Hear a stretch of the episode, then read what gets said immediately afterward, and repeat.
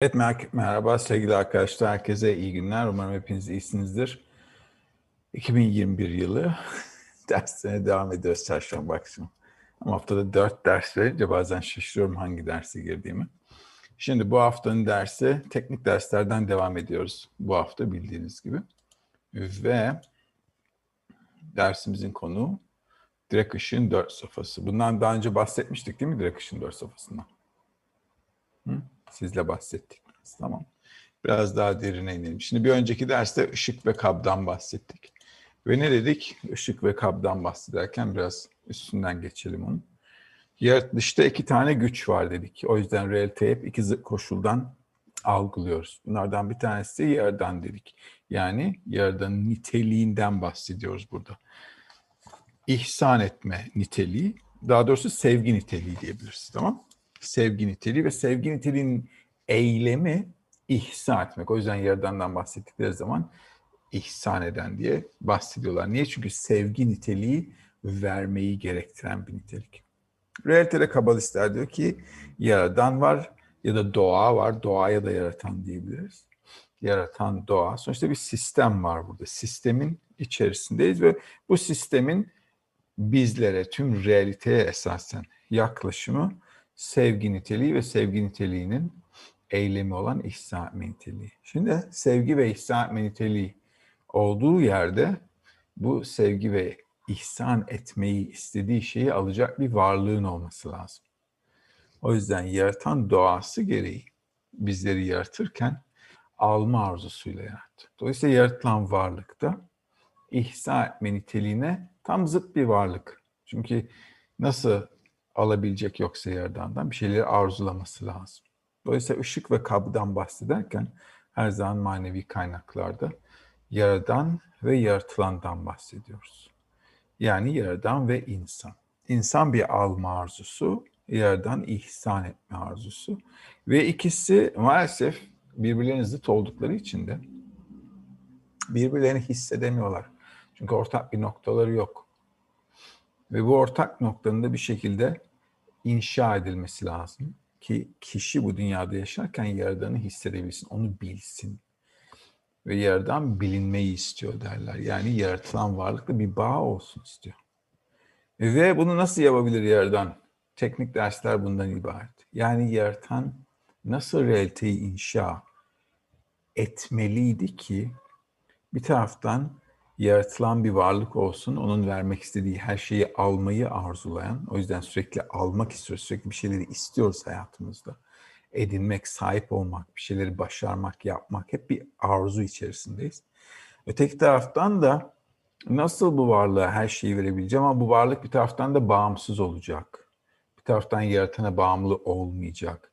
Bir taraftan yaradandan kendisine ayrı bir bağımsız bir varlık olarak hissedebilecek. Yani nasıl yerden, çünkü yerden bizi lök diye alan bir varlık olarak da yaratabilirdi. O zaman insan ve sahip olduğu köpek gibi olurduk. Öyle değil mi? Köpek de ne yapıyor? İnsandan her şeyini alıyor. Tüm ihtiyaçlarını, yiyeceğini, gezmesini, şusunu, busunu, oyununu vesaire. Yani yerden daha farklı bir şey istiyor. İstiyor ki insan onun karşısında muhatap olabileceği bağımsız bir varlık olsun. O yüzden insan bir taraftan yaratılışın en akıllı, en yüce varlığı. Öteki taraftan da ama yaratılış itibariyle en en aptal olanı aynı zamanda. Çünkü hayatını nasıl yaşayacağını, ne yapacağını bilmiyor. Tüm hayatını esasen mahveden bir varlık. Tüm dünyayı mahveden bir varlık. Yani kötü bir varlığız. Tam bizi kötü yarattı başta. Şimdi bu yaratılış sürecini hep beraber inceleyeceğiz. Bunu bilmek durumundayız hep birlikte ve anlamalıyız durumun neden böyle olduğunu. Niye böyle olduğunu anlar ise o zaman içinde bulunduğumuz koşulun dışına nasıl, ups, dışına nasıl çıkabileceğimizi de anlayabiliriz. Tamam Ve buradan esasen gelmemiz gereken noktayı inşa edebiliriz. Şimdi teknik dersler yaratılışın yapısından bahsediyor dedik yaratılışın yapısından bahsediyor. O yüzden bilirken, öğrenirken bunları kendimizle şu anda ilişkilendirmemeliyiz. Daha önce söyledim mi size bunu? Tamam çünkü bunlar daha biz yokken oluşan şeyler. Daha insan yok piyasada. yaratılan varlık yok piyasada. O yüzden burada konuşacağımız her şey kabalistlerin yaratılışın başında, yaratanın yaptığı. Çünkü ne demek kabalist? Maneviyatta edinim ne demek? Yaratanın düşüncesini anlamak demek. Yaradanı bilmek o. Yaradanı bilmek böyle karşımda bir insan görmek, bilmek gibi değil. Onun tüm doğasını, yaklaşımını, niyetini, neden bizlere yaptığı her şeyi yaptığını bunları bilmek, bunları anlamak demek. O yüzden bizlere kabalistler o büyük manevi seviyelere edindikleri için bu edinimden anlatıyorlar. Ki insanda bilmesi lazım öyle değil mi? Yaradan bizi neden yarattı? Bizden ne yapmak istiyor? Ne işimiz var diye soruyoruz kendi kendimize bu dünyada. Ve bunu insanın bilmesi lazım. Tüm manevi ilim de esasen kişinin bunu yaradandan, yaratanın kendisinden öğrenmesi lazım. O yüzden kişi manevi çalışmasında amacı bir an önce ne yapmak olmalı? Manevi edinim safhalarına gelmesi olmalı. Amacımız hep o olmalı. Dersteyken de bunu düşünerek çalışın her zaman. Tamam. O yüzden direkt ışığın dört safhasından başlayalım. Işık dediğimiz zaman ışık dediğimiz zaman Yaradan'ın üzerimizdeki eyleminden bahsediyoruz. O yüzden ayrıyeten ışığa Yaradan da diyebiliriz. Çünkü bizler de insanları nasıl hissediyoruz? Bize yaklaşımından hissediyoruz. Bir arkadaşınıza baktığınız zaman, ekranda ya da birisini gördüğünüz zaman onu öyle yüzüne göre değerlendirmiyorsunuz. Eğer arkadaş iseniz tanıdık ise vesaire ne yapıyorsunuz? Onun davranışlarına, niteliklerine, karakterine vesaire gibi yaklaşıyorsunuz. Onu yaptıklarından biliyorsunuz yani. Kişi de Yaradan'ı yaptıklarından bilmeli. Yaradan'ın yaptıklarına yani içimizde hissettiğimiz tüm izlenimlere o yüzden ışık diyoruz. Yaradan'ın üzerimizdeki çalışmasından aldığımız hisler. Şimdi biraz okuyalım bakalım. Şimdi biraz teknik olacak ders ama ne diyorum her zaman tavsiyem geçmiş yıllardaki dersleri de çalışın. Çünkü orada çizimler yaptım. Bu sene çizimler yapmayacağım. Bu sene sadece sizlerle sohbet şeklinde olacak. Bundan sonra da hep öyle olacak. Ki dinlemeye, dinlediklerinizi içselleştirmeye alışın. Bunu bir ders gibi çalışmanızı istemiyorum çünkü. Tamam Yukarıda bahsedilen alma arzusunu, bu dünyadaki son formunu getiren basamaklandırma, dört harfli havaya isminde var olan dört izlenim sırasında takip eder. Bunun nedeni onun ismindeki dört harf havaya yani yud, hey, vav, hey harfleri hiçbir istisna olmaksızın realitenin tümünü kapsamaktadır. Genel olarak bu dört izlenim on sefirotta Hohma, Bina, Tiferet, Malhut ve onların şoreşinde yani kökünde tanımlanmıştır. Kökü dediği keter alma arzusunun yukarıda bahsedilen abiyada dört izlenim tarafından basamaklandırılmasının nedeni kelimde yani kablarda, kelim klinin çoğulu bu arada, kelimle ilgili büyük bir kural olmasıdır. Yani kablarımızla, alma arzumuzla büyük bir kural varmış. Işığın genişlemesi ve ayrılması kliye görevi için uygun bir hale getirir. Bu kli ışığından ayrılmadığı sürece ışığı dahil olur ve fenerdeki mum gibi ışık tarafından geçersiz kılındığı anlamına gelir. Geçersiz kılındı demek yani pasifize olmuş demek. Şimdi burada nelerden bahsediyor? Kısaca biraz dilimize çevirelim. Şimdi burada harflerden bahsettiği zaman tamam Yud, Hey, Vav, Hey biliyorsunuz e, kabalistler Aremce, Aramca ve İbranice dillerini kullanır. İbranice alfabe Adem peygamberden geliyor. Bilmiyorsanız bilmiş olun. Adem peygamberin alfabeyi oluştururken de tüm harflerin şekilleri imalı. Ne demek yani? Işık ve kab arasındaki ilişkiyi anlatıyor. Her harfin ona göre bir şekli var. Yani öyle hasbelkader çizilmiş şeyler değil. O yüzden İbranice alfabeyi kullanırken Adem peygamber zaten bu ilim de Adem peygamberden geliyor.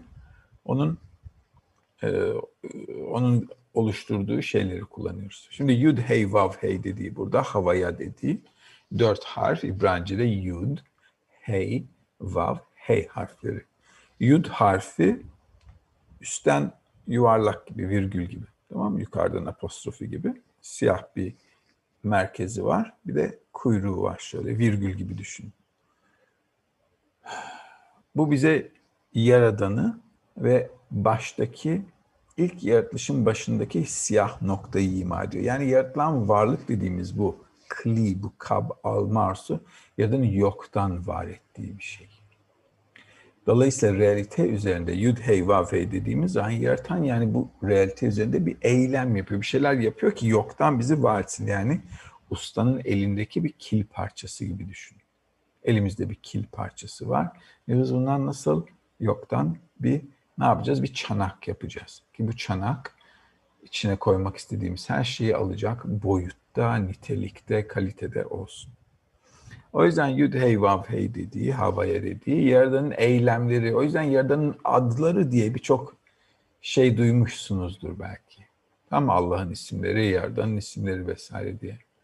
Orada kafa karıştıracak hiçbir şey yok. Bazı fantezi kitaplar falan yazıyorlar ama burada fanteziye yer yok. Yaratanın ismi demek bana üzerimde eyleminin benim içimdeki hissediliş koşuluna verdiğim isim demek. Yani bana iyi davrandığınızı düşünelim. O zannediyorum kim var burada? Sami var. Diyelim ki Sami bana bir iyilik yaptı. Ve diyorum ki Sami iyi. Ne oldu Sami'nin adı şimdi? İyi oldu. Tamam. Niye? Çünkü Sami'yi eylemine göre nitelendirdim. Yaradan'ın adları da o şekilde. O yüzden sağda solda fantezi kitapları falan okursanız kafanız başka yere gitmesin. Kabala ilminde Yaradan'ın isimleri demek. Onunla aramızdaki ilişkide benim hissettiğim koşullar demek. O yüzden bu şekilde yud hey vav hey demesinin anlamı yani yaratılışta baştan yaratılışın yoktan var edilmesi. Yani yoktan var etmek demek yaradanın hissedilmediği karanlık bir yerden realitenin başladığı demek. Tüm realite o şekilde başlıyor. O yüzden bizler de o realitenin içinde olduğumuz için yaradanı hissetmiyoruz dikkat ederseniz. Yaradana yönelik bir hissiyatımız yok. Yaradana yönelik bir, herhangi bir hissiyatımız yok. Kendimizi bile hissetmiyoruz. Kendimizin bile ne olduğuna dair bir fikrimiz yok bizim insanoğlu olarak. Hiçbir fikrimiz yok. Neredeyiz? Neyiz? Neciyiz? Ve bizi kim yarattı?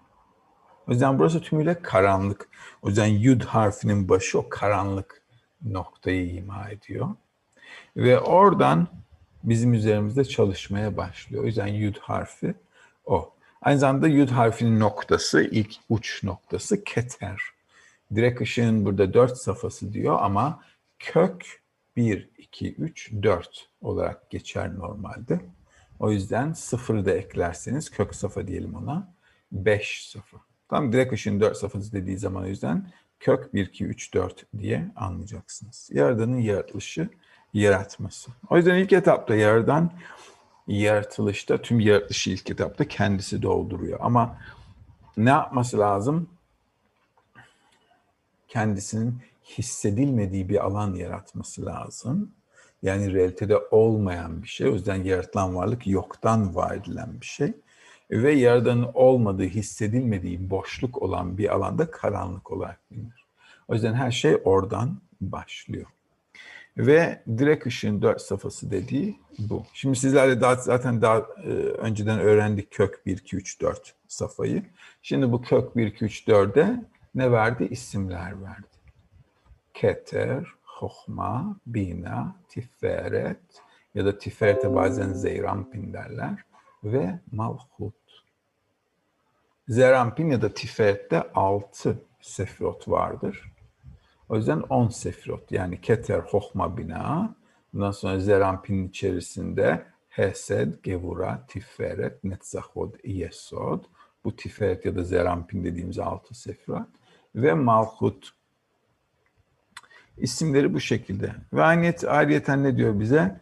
Burada hangi diyor aşağıda? Alma yukarıda bahsedilen Abiya'da. Yani Abiya dediği dünyalar. Yani alma arzusunun her gelişimi hem sefirotlardan ibaret, sefirotların olduğu yerde ışıklardan ibaret ve sefirotla ışığın bir arada olduğu koşullarda dünyalar denir. Şimdi dünyalar dediği zaman elbette galaksilerde, galaksilerde sağda solda dünyalardan bahsetmiyor. Tüm realitenin hissedilişi insanın içinde hissedilen bir şey. O yüzden bu Keter, Hohma, Bina, Zerampin, Malkut dediğimiz 10 sefirot direkt ışığın 4 safhasında kök 1, 2, 3, 4. safhaları temsil eden sefirotlar ve ayrıyeten de her bu sefirot kabın içerisinde belli bir dünyaya tekabül ediyor. O dünyalarda abiya dünyalarıymış. Esasen a abiya olması lazım. Ak abiya. Yani Keter için Adam Kadmon dünyası, Hohma için Absolut dünyası, Bina için Bria, Zerampin ya da Tiferet için Yetzira ve Malhut için de Asya. Yani o koşulda realiteyi nasıl hissediyorsam ona o dünyanın adı verilir. O yüzden dünyalar öyle absürt sağda solda girip uçtuğum yerler değil, ülkeler gibi. Belli bir arzunun içerisindeyken Yaradan'la aramdaki ilişkide o arzularımın ışıkla bir araya gelişindeki hissettiğim realiteye dünya denir. Bizler de o yüzden bu dünya dediğimiz zaman kitaplarda bu dünya diye yazıldığı yer bazen bu dünya fiziksel dünya olarak e, bahsederler ama otantik manevi kitaplarda kulağınıza küpe olsun. Bizim yaşadığımız bu fiziksel realiteden hiç bahsedilmez. Çünkü maneviyatta yeri yok bizim bu realitemizin. O yüzden biz bu realitede ölüyoruz. Çünkü burasının maneviyatta bir yeri olsaydı hayatımız da burada sonsuzluk içinde olurdu.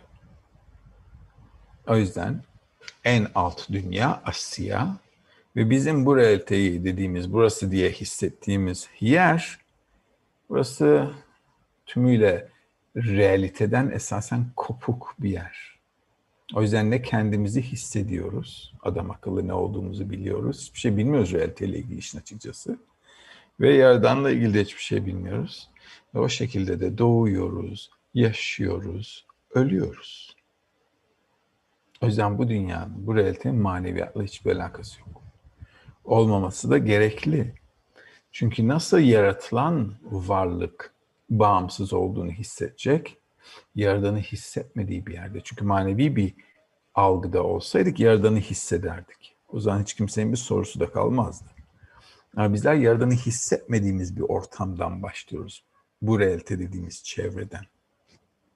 Bu nedenden dolayı tüm bu dünyalar, adam kadmanat süt bir itirasiya, bunlar tekabül eden sefrotlar, keter, hokma, bina, zerampin ve malhut ve bunları aynı zamanda yud, yud harfinin ucu daha doğrusu, sonra yud harfi, hey, vav, hey harfleri de realitenin yapısını anlatıyor bize.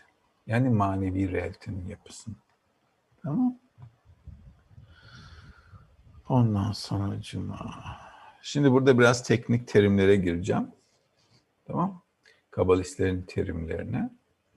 E, yabancı kelimeler. Ama aynen benim söylediğim gibi notunuzu alın. Tamam. Niye bunları da size öğretiyorum? Şimdi size hem Türkçesini öğretiyorum hem otantik dilinde öğretiyorum. Ki ben ne biliyorsam siz de bilin diye. Anlaştık. Nasıl eğer beraber tıp okuyor olsaydık bazı ilaçların ne olacak? Latin kelimeleri, Latin anlamları ya da teknik kelimeler vardır mesela bazı bilimlerde. Onları ne yapıyoruz? Teknik olarak öğretiyorlar. Ben de size teknik olarak öğrenci, öğreteceğim. Ben ne biliyorsam siz de bilin. Birisinin mikrofonu açık, her kimin açıksa kapatsın. Şimdi kök safa behinat şoreş. Kök safa. Ve yaratanın ilk eyleminin başladığı safa. Orada sadece Yaradan'ın bir eylemi var. Başlangıç noktası. Ve yoktan var ettiği o kara nokta, siyah nokta, bazen kalpteki nokta da diyoruz ona. Yani bir taraftan maneviyat izlenimi var içinde. Yani bu dünyanın ötesinde bir şey olduğu izlenimi var içinde. Ama öteki taraftan tümüyle karanlık içinde. Yani neyi istemesi gerektiğini, maneviyatın ne olduğunu ya da bu dünyada bu realitenin üstünde ne olduğuyla ilgili en bir fikri yok. Sadece bir izlenim. O olmasaydı zaten hayvanlar gibi olurduk. Maneviyata yönelik hiçbir sorgumuz olmazdı. Yani hayatın manası sorusunu asla sormazdık. O yüzden tüm realite o şekilde başlıyor. Siyah bir noktayla. Daha sonra bu siyah noktayı ne yapmak istiyor yerden? İhsan eden doğasına her şeyi alabilmesi için bir kab haline getirmek istiyor. Ve bu birinci safa. Behinat alef. Tamam alef A harfi. Behina alef. Şimdi İbranice'de harflerin numaraları da var. O yüzden birinci safa dediğimiz zaman alef aynı zamanda A harfi ama aynı zamanda rakam olarak bir demek. O yüzden Behinat alef birinci safa. Ve bu birinci safa ne dedik? Hohma. Yani atsilut dünyasına tekabül ediyor. Şimdi hohma erdemlik demek. Mı? Hikmet. Var mı hikmet diye bir tanıdığınız? Oradan geliyor. Hohma kelimesi. O yüzden hohma ta kabala. Tamam mı? Kabala ilmi, kabala bilgeliği. Burada da aynı şekilde. Hohma safhası. Hohma safhası yaratanın o arzuyu alma kabını yaratırken vermek istediği her şeyin içine koyduğu o ilk kab yani yaratılan varlığa vermek istediği her şeyi hemen veriyor yaratan. Bir alma arzusu yaratıyor ve tümüyle dolduruyor. Ve burada güzel bir koşul var. Işık kabın üzerine işlediği zaman sadece kaba bir hissiyat vermiyor. Kendisiyle ilgili ilgili bilgi de veriyor. Yani üzerine bir şey yapıyorum ama ben kimim? Ve ne yapmak istiyorum? Onun da izlenimini veriyor. Şimdi bu iki önemli koşul. Çünkü burada bir taraftan kabın doyumu var. Öteki taraftan kabın neden doyduğu hissiyatı var. Yani yerden aynı zamanda alma arzusunun içerisine onu dolduran bir şey olduğunu ve ona belli bir yaklaşımı olduğunu da aktarmak istiyor. Öteki türlü nasıl bileceğiz yerdanı? Nasıl bulacağız onu? Hı? O yüzden yerden baştan bir tetikleme yapması lazım bizler için. Öyle değil mi? Alma arzusunu yaratırken de bu yüzden ışığı her zaman kaba doğru eylem yaparken kaba hem hazzı hem de hazzı verenin koşulunu, niteliğini, yaklaşımını aktarmak zorunda. Tabii gibi anne gibi düşünün. Çocuğun her şeyi vermek istiyor diyelim. Onu diyelim ki emziriyor. Bir taraftan onu doyuruyor ama bir taraftan onu doyururken, emzirirken arkadan verdiği hissiyat var ona.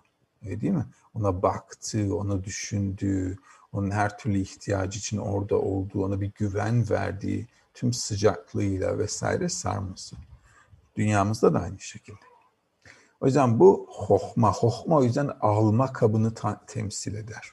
Tümüyle alıyor kab, doluyor. Tıka basa dolduruyor verebileceği her şeyle. Şimdi hem verebileceği her şey dedik hem de Yaradan'la ilgili izlenimini veriyor değil mi? Yaradan'ın kim? Yani kab var ama beni ne dolduruyor? Ya da bir arzuyuz, bir bebek annesini hissediyor onun kollarında, sıcaklığında, ondan aldığı izlenim var, güven var. Orada da alma arzusu bu yaratılırken dolayısıyla bir taraftan doyum, bir taraftan yaradanın yaklaşımını da hissediyor. Onu sevdiğini, ona baktığını, ona iyilik yapmak istediğini ve ona bir şeyleri verdiğini. Şimdi bu neden önemli? Bu iki hissiyat önemli çünkü bir taraftan ne olduğumuzu anlıyoruz. Öteki taraftan da yaratanın bize yaklaşımının ne olduğunu ve neden o şekilde olduğunu alma arzusu hissetmeye başlıyor. Şimdi burada henüz insan falan yok. Burada sadece bir alma arzusundan bahsediyoruz. O yüzden tümüyle hissi bir varlık. Ama bizler de realitede, bizler de insanlar olarak hissi varlıklarız. Entelektüel ya da akıllı varlıklar değiliz. Hissi varlıklarız. Hislerimize göre aklımız gelişiyor. O yüzden akıllı bir varlık değiliz biz. Ne kadar hissettiğim, arzuladığım, elde ettiğim kadar akıllıyım. Ne demek istediğimi anlatabildim mi? O yüzden burada da yaratılışın başında da hep bir hisle gelişiyoruz. Bu dünyada büyürken de hislerle büyüyoruz. Kafamızla asla büyümüyoruz. İnsan zekasıyla büyüyemez. Öyle bir gelişimi yok. Hayattaki tecrübelerinden gelişimi var. Yani tecrübe ediniyor, hisler yaşıyor, kafası yaşadıklarını ne yapıyor? Proses ediyor ve aklı akabinde inşa ediliyor. Direkt bir aklı bir zekası yok. Tamam Maneviyattan geliyor koşul. O yüzden maneviyat ne demek? Kalbin erdemliği. Yani hissettiklerime göre erdemlik sahibi oluyorum. O yüzden baştan yaratılış bu şekilde. O yüzden maneviyatta hislere çok önem veriyoruz. Ki hislerimi inceleyeyim. İnceleme işi kafama ait ama hislerim kalbime ait. Tamam. Bu hohma dediğimiz koşul. Hohma da atsilut dünyası. Atsilut etslo. Onun yeri, onun mekanı demek. Yani Yaradan'ın olduğu yer. Yaradan'ın olduğu yer dediğimiz hani bazen kitaplarda geçer Yaradan'ın katı, Yaradan'ın katına çıkacağız falan, cennete gideceğiz falan filan dedikleri yer tamam. Ama sizler biliyorsunuz ki dışarıdaki adamın düşündüğü gibi öyle bir yerlere çıkmıyoruz. Bu edinilmesi gereken koşul. Maneviyatta yükselmek demek. Oraya çıkmak demek büyüyorum demek. Yani o safhaların gelişimini elde ediyorum demek. Nasıl bu dünyada küçük bir çocuk gibi kalamayız. Büyümek zorundayız. Kendimizi, kendi hayatımızı idame ettirmek zorundayız. Kendi hayatımızın başının içerisine bakmak zorundayız. Anne ve babalarımız sürekli orada olmayacak. Hayatta yalnız da kalacağımız zamanlar olacak vesaire. O yüzden büyümemiz lazım. Yerden da insandan büyümesini istiyor. O yüzden Atsilut kişinin maneviyatta edindiği en üst seviyenin katına çıkmak dediği yani onun gibi realitede var olmak koşulu Atsilut dünyasında.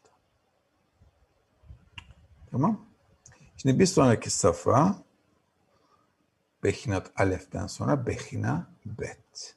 B harfi Bet aynı zamanda iki demek. Behinat Bet. Şimdi Behina Bet ilginç bir safa. Çünkü birinci safa olan Hohma'da Yaradan'ın verdiği yani Yaradan'ın yaratılan varlığa vermek istediği tüm hazlar alınmış durumda. Ve bu hazların hepsini aldıktan sonra, tüm hazları tattıktan sonra o gelişim safhasının sonunda yaratanın yani ışığın kaba verdiği ben sana bunları veriyorum ve benim niteliğim sevgi ve ihsame hissiyatını veriyor. Vermezse dediğim gibi biraz önce tek taraflı olur, hayvan gibi olurduk. O yüzden bu bihina bet ya da bina seviyesi bina ihsa etmek demek. Vermek esasen anne niteliği demek maneviyatta. O yüzden hohma bazen baba diye geçer. Nasıl bu dünyada babamız var ve annemiz var. Bu manevi yapıdan geliyor. O yüzden baba ile annenin çocuklara yaklaşımı farklı. Değil mi? Farklı doğalarımız olduğu için. Bu da hohma, erdemlik. Yani yaratan kaba tüm ışığını veriyor ve arkasında ben varım, benim niteliklerim bu hissiyatını veriyor ve bu ikinci safhayı doğuran koşul. Yani birinci safhada tüm ışıkla dolduktan sonra ikinci safa diyor ki aman tanrım bana birisi bu hazları veriyor ve o beni seviyor. ve sevgisinin eylemi bana bunların hepsini vermek. Ben bu jeton düşme dediğimiz şey Türkçe'de. Yani yavaş yavaş Yaradan'ın yaklaşımını hissetmeye, anlamaya başlıyor. Ve hal böyleyken Ne yapıyor doğal olarak? içinden yeni bir koşul ortaya çıkarıyor ki ben de sana ne yapabilirim? Tamam bizim dünyamızda da vardır ya birisi bir şeyler yaptığı zaman size mahcup olmak istemezseniz eğer biraz biraz olsun utanç denilen bir nitelik varsa gelişmiş kişilerde olur o. Karşılık vermek ister. Niye? Çünkü yükün altında kalmak istemez. Maneviyatta bu koşula utanç diyoruz. Bizim dünyamızda da var bu. Herkese verilmez. 21. yüzyılda öyle çok utanan adam görmüyorsunuz dünyaya baktığınızdan yaptıklarından. O yüzden gelişmiş insanlara verilir utanç denilen hissiyat. Başkasının yaptığı iyiliğin altında kalmak istemez. Bu önemli bir nitelik. Bu bina seviyesinden geliyor. İhsa niteliği, anne niteliğinden. O yüzden bu ikinci safa bina çok önemli bir nitelik. Çünkü şimdi alma arzusu, tümüyle alma arzusu çünkü. Alma arzusu olarak içinde yeni bir arzu ortaya çıkıyor. Ben de vereyim. Ben de vereyim. Sonuçta ben bir arzulama makinasıyım. Değil mi? Arzu makinesi olarak yaratıldık.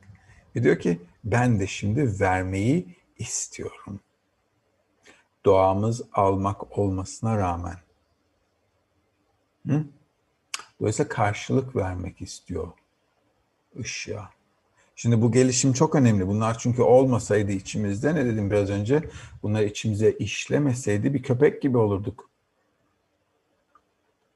Köpek sahibinden almaya endeksli. Bir hayvan sahibine bir şey veremez. Sahibi hayvandan bir şeyler aldığını hissedebilir ama sahibinin bir sahibine köpek bir şey veremez. Tamam köpek sahibine bağımlı olduğunu hissediyor. Bağımlı olduğunu, bağımsız olduğunu değil. Çünkü onu yediren, içiren o. Ama insan o şekilde olmaması lazım. Olmaması gerektiği için yaratılışta baştan alma arzusuna bu hissiyat oturtuluyor.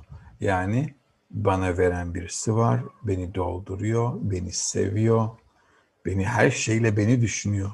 Sanki sadece beni düşünmek için beni yaratmış. E, ve bu hislerin hepsini veriyor ve bina niteliği de ona aynen karşılık vermek istiyor. Bu şekilde alma arzusunun, kabın yaratılışta içinde iki zıt izlenim var. Yani iki zıt kutup baştan alma arzusunun içine işleniyor. Bir taraftan alma arzusu, doyum, haz yani anlatabildim mi? Dünyada da öyleyiz ya böyle dibini görmek istiyoruz her şeyin. Tadını çıkaralım. Hı? Ölümüne. O hohma almak. Öteki taraftan da şimdi ama alma arzusunun içinde karşılık verme durumumuz var. Bu da bina. Bu ikizi koşul olmak zorunda. Hokma ve bina birbirine iki zıt koşul. O yüzden bizim yaratılış koşulumuz çok çok önemli. Çünkü realitede çelişkili bir koşul. Yani bir varlık içinde iki zıt koşulun olması. Bir taraftan alma, bir taraftan verme. Şimdi bu iki zıt koşul adamın içinde inşa olmazsa, iki zıt koşul aynı anda adam inşa etmezse, içinde daha doğrusu barındırmazsa diyelim, o zaman ona insan denmiyor. Hayvan deniliyor. O yüzden manevi kaynaklarda insan, adam dediği zaman bu iki zıt koşulun içinde olan birisinden bahsediyor. Yani adam dediği zaman, insan dediği zaman otantik manevi kaynaklar etten kemikten bizim gibi yani biz kendimize insan diyoruz ya iltifat ediyoruz kendi kendimize. Onlar bizden bahsetmiyor. Adam dediği seviye maneviyatta bu iki zıt koşulu mutabakata getiren birisi. Bunu yapamadıysa kitaplarda adı bile geçmiyor. Yani geçiyor bazen Davut'un yazılarında falan ama vahşi bir eşek olarak geçiyor yani adam olarak geçmiyor insan dünyevi insan. O yüzden bu iki koşul maneviyatı ayrıcalıklı kılan şey. Çünkü adam bu şekilde, adam la adom kelimesinden benzer demek, yaradan gibi yani. Realitede yaradan gibi varlan birisi. İki zıt koşula hakim. Hem almaya hem ihsan etmeye. Hı?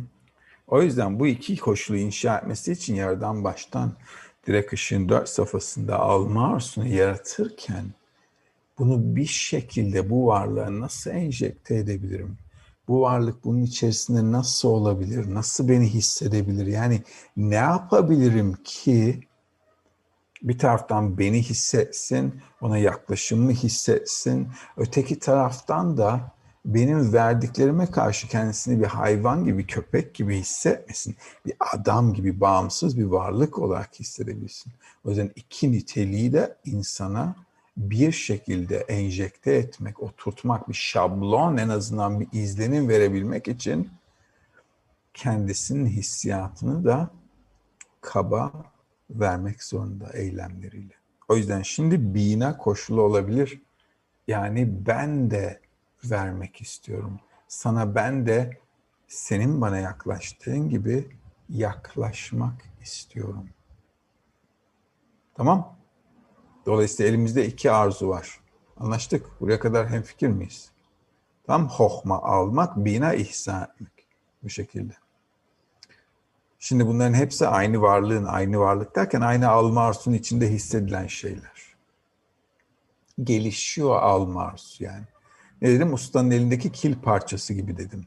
O kil parçası yuvarlak ya da kare, ham bir şeydi. Ne yapıyor? Yaş yaş şekil, şemal veriyor ona. Şimdi bina seviyesi, behina bet seviyesi bittikten sonra küçük bir problemimiz var. Bizim yerden verecek bir şeyimiz yok. Ben ne verebilirim ki? Bir şeyim yok. Biz bir alma arzusuyuz. Sadece almak istiyoruz. Karşılık vermek istediğimiz zaman bu bina niteliğin izlenimi içimizde olduğu zaman diyoruz ki harika biz de bir şey yapalım. Bu üçüncü safayı Behinat Gimel safhasını doğuruyor. Üçüncü safayı. Ve diyor ki iyi de sevgili kardeşim biz sana ne vereceğiz? Bizde bir şey yok. Hani sen işin sahibisin, işin başısın. Tüm realite senin, ağamsın, paşamsın. Ben sana ne geri verebilirim? Bu soru işareti Bihinat Bet'in son safhasında ortaya çıkıyor. Ben karşılık vermek istiyorum ne yapmam lazım? O yüzden Behina Gimel bir hesap olayı. Tamam mı? Gelişmeye başlayan alma arzusu. Biraz önce ne dedim? Önce hislerimiz var. Sonra hislerime göre kafam var. O yüzden Behina Gimel bu tiferet ya da zerampin dediğimiz şey zerampin küçük yüz demek. Yani küçük yüz derken küçük erdemlik. Behinat alef hohma, behinat gimel, zerampin ya da tiferet küçük erdemlik. O yüzden küçük yüz. Küçük surat yani. Şimdi Zerampin'de oturup hesap yapma durumu var. Elimde ne var? Benim doğam ne? Bir düşüneyim. Benim doğam ne? Almak. Yaradanın doğası ne? Vermek. Benim elimde var. Ne var benim elimde? Hiçbir şeyim yok. Ben bir boş bir kabım, bir alma arzusuyum. Dolayısıyla ne yapmam lazım ki ben Yaradan'ın bana yaklaşımına ben de karşılık ihsan etme şeklinde karşılık verebileyim. Çözümü çok basit. Yani basit değil de mantıklı. Eğer yerden ihsan etme ve beni seviyorsa ve ben onun beni sevdiğini, bana her şeyi vermek istediğini hissediyor isem ve onun bundan mutlu olduğunu hissediyorsam o zaman şöyle bir şey yapabilir miyim? Ondan ben biraz alayım ama kendim için değil kendimi tatmin etmek için değil. bu davranışla ben ona mutluluk vermek için bunu yapayım.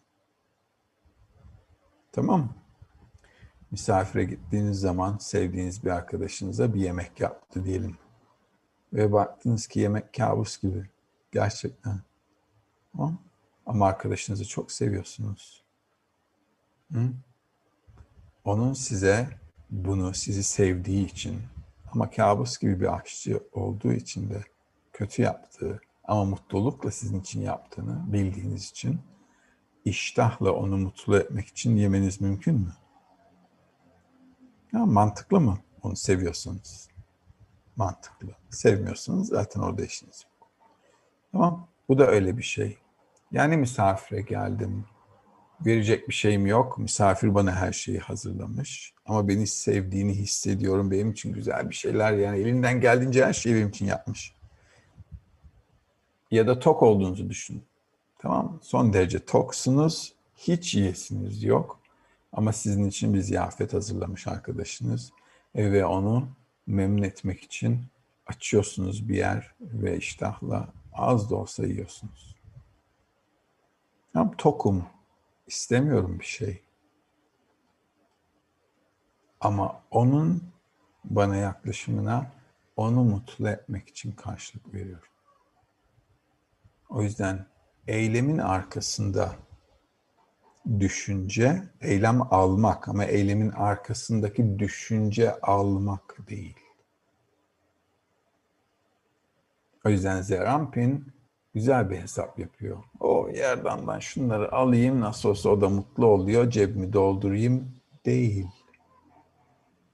Olay o değil. Olay bana kalsa hiç almazdım. Ama o vermek istediği için ben almaya razıyım. O yüzden küçük erdemlik zerampim. Az bir şey alıyorum yardına memnunluk vermek için. Ama kendim için, kendi kablarımı doldurmak vesaire için amaç o değil. Burada da anlaştık mı?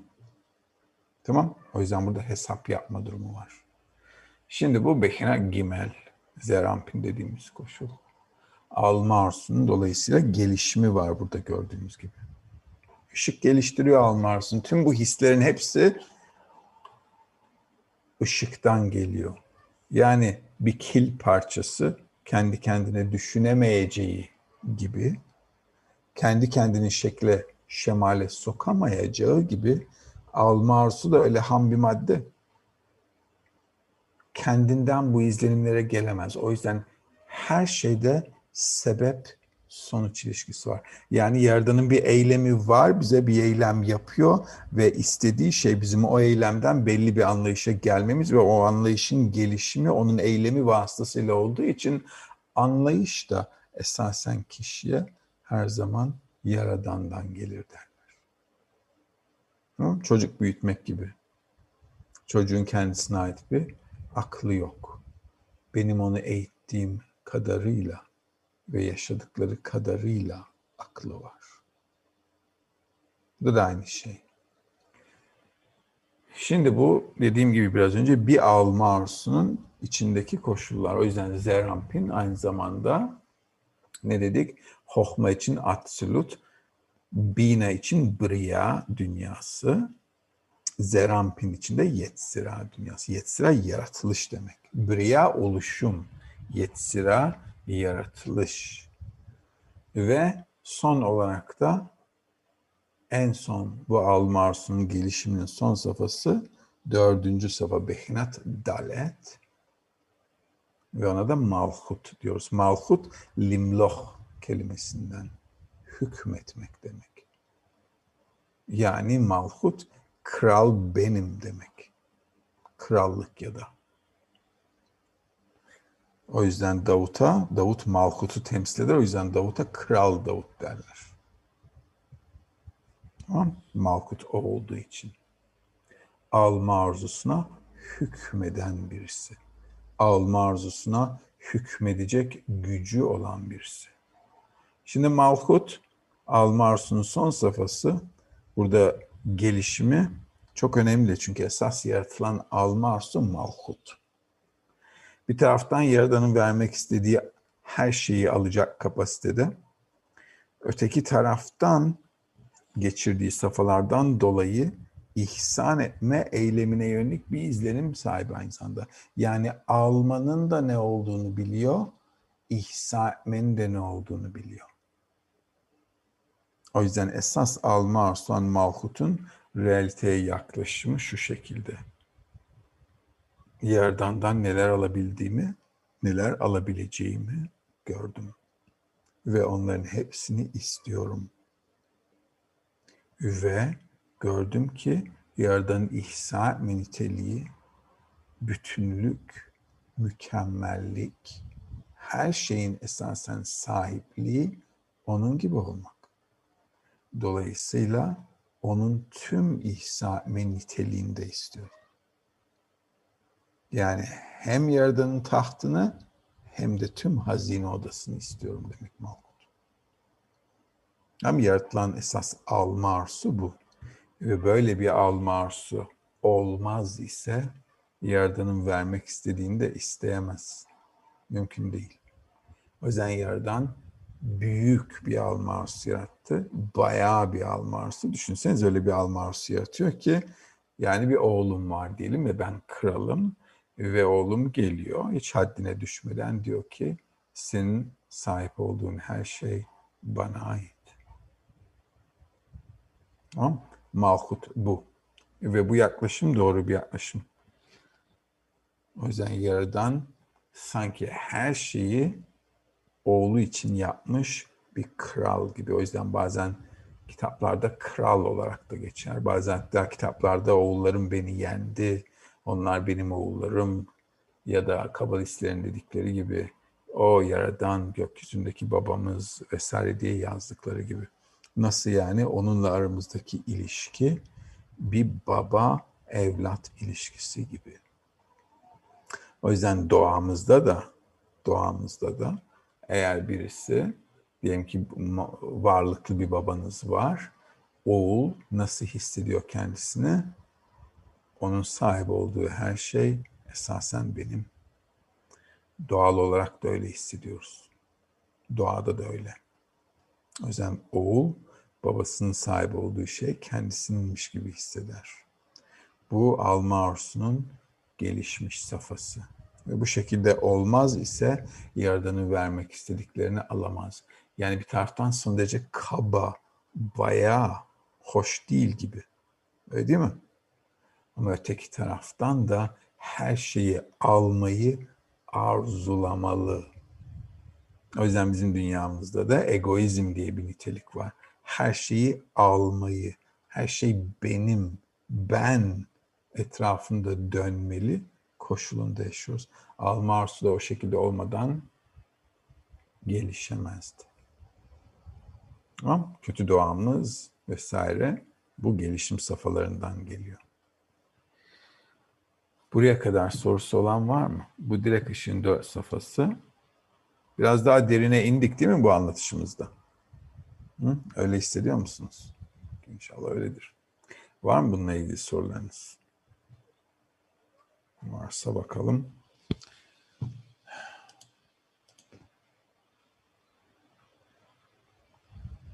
Peki varmış.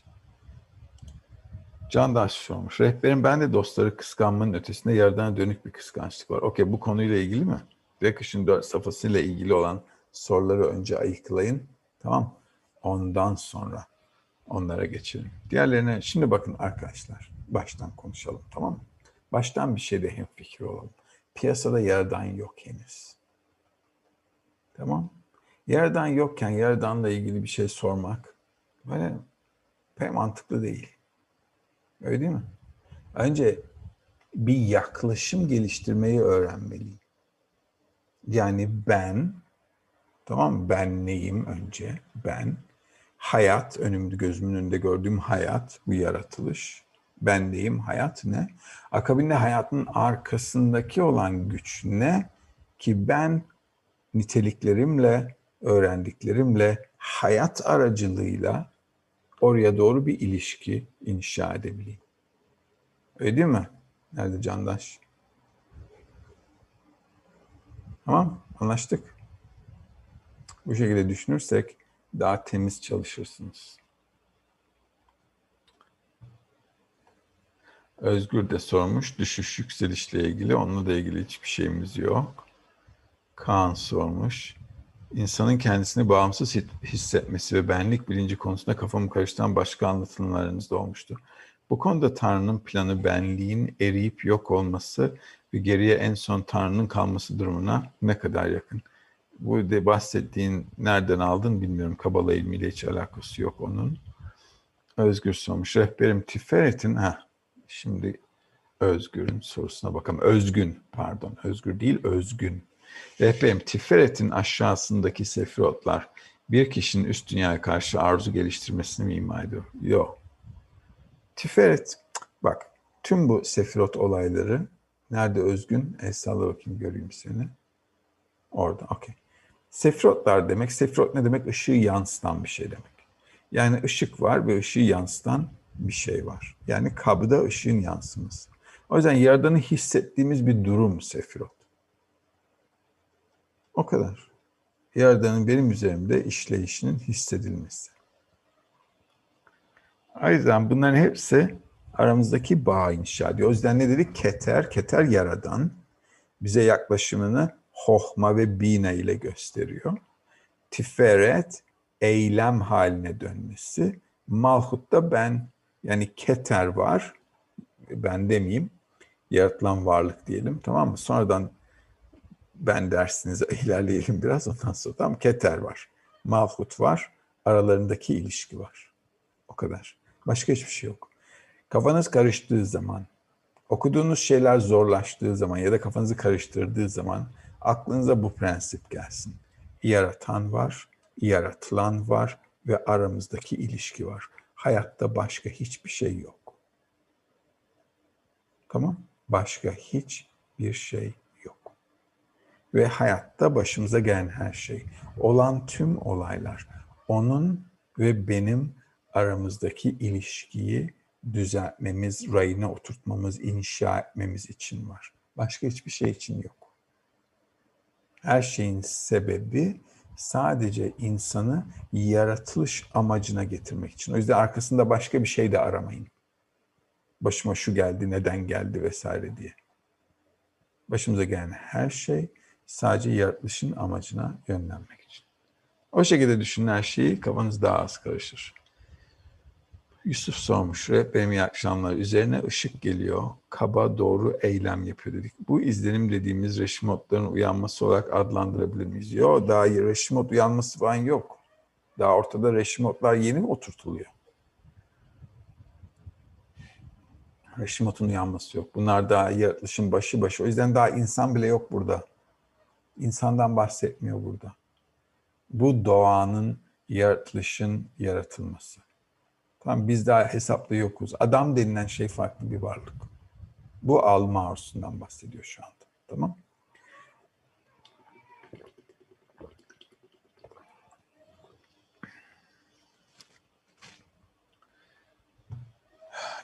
Özgün sormuş. Geçmişteki derslerinizden birisinde ışığı en çok teknik konuları çalışırken çekersiniz demiştiniz. Nasıl bir yaklaşım ve niyetle teknik konularla ilgilenmeliyiz? çalışmadan ne istediğini düşünerek. Teknik konuları anlamaya çalışmak demek, yaşamak istemek demek anlatılanı. O yüzden çalışmadan ne istiyorum diye düşünerek çalışmak, çalışmanın kendisinden daha önemli. Neyi entelektüel olarak anladığımdan çok hayatta niyetim önemli. Niyetim doğru olaydı hayatta, insanda niyet doğru olsaydı eylemleri gözle yanlış gözüküyor olsa bile doğru eylemler olurdu. O yüzden her şey niyette. Neden çalışıyorum, ne elde etmek istiyorum, bu çalışmanın amacı ne benim için, bu benim için, bu çalışma benim için ne ifade ediyor? Bunları düşünürsek daha iyi olur çalışmada. Ondan sonra cuma. Bakalım.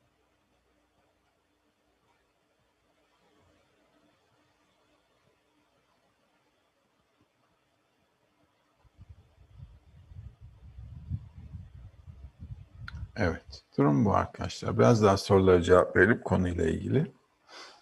Ondan sonra bir sonraki haftanınki dersi neymiş bakayım ki onda ha, o neymiş kısıtlama ve perde. Peki. Şimdi bu direkt ışın 4 safhasını iyi anlamanız lazım ki bir sonraki haftaya bunu anlatalım. Tamam bir sonraki hafta kısıtlama ve perdeyi yapacağız. O yüzden bu dört safa çok önemli. Kısaca üstünden geçelim. Sefirotlar, yaratılışın başı itibariyle yaratılışın yapısı, yud harfinin ucu, yud harfi, hey, vav, hey harfleri. Tamam mı? Beş safa. Buna aynı zamanda ne diyoruz? Şoreş, kök, alef, be, gimel, dalet. A, B, C, D ya da 1, 2, 3, 4. Tamam Sefirotlara tekabülü, yud harfinin ucu, keter, adam kadmon dünyası. Yud harfi, hohma, birinci safa, bihnet alef, tamam Atsut dünyası. Sonra bina, bihnet bet, briya. Ondan sonra zerampin ya da tiferet, bihnet gimel, Yetzira dünyası.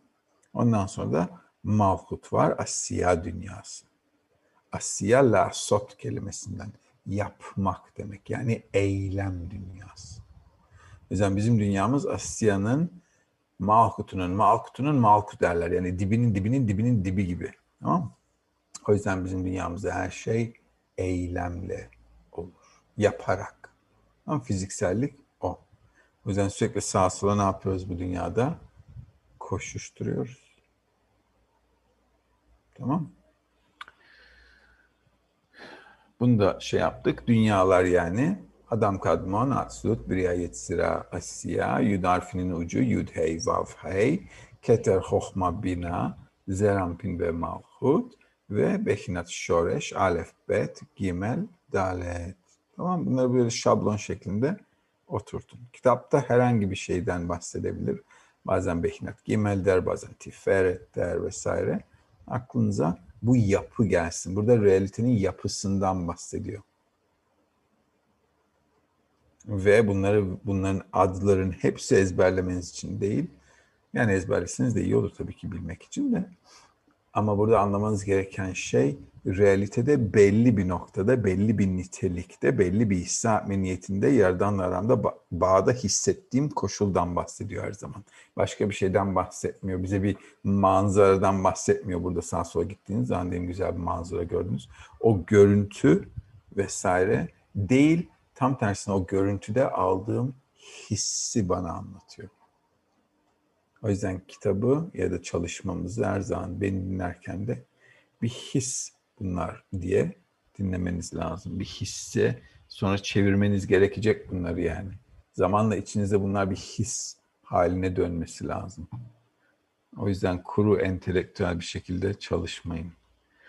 Emir sormuş rehberim bir şeyi istemek için onun hazını almak gerekmez mi? Öyleyse biz yerdana yerden gibi İslam'ın hazını bilmeden nasıl onu isteyebiliriz? İsteyemeyiz bu noktada isteyecek bir şeyimiz yok. Ama isteyebilmek için yaratışın başında o yüzden ne yapıyor yaradan? Bunları içimize işliyor o yüzden.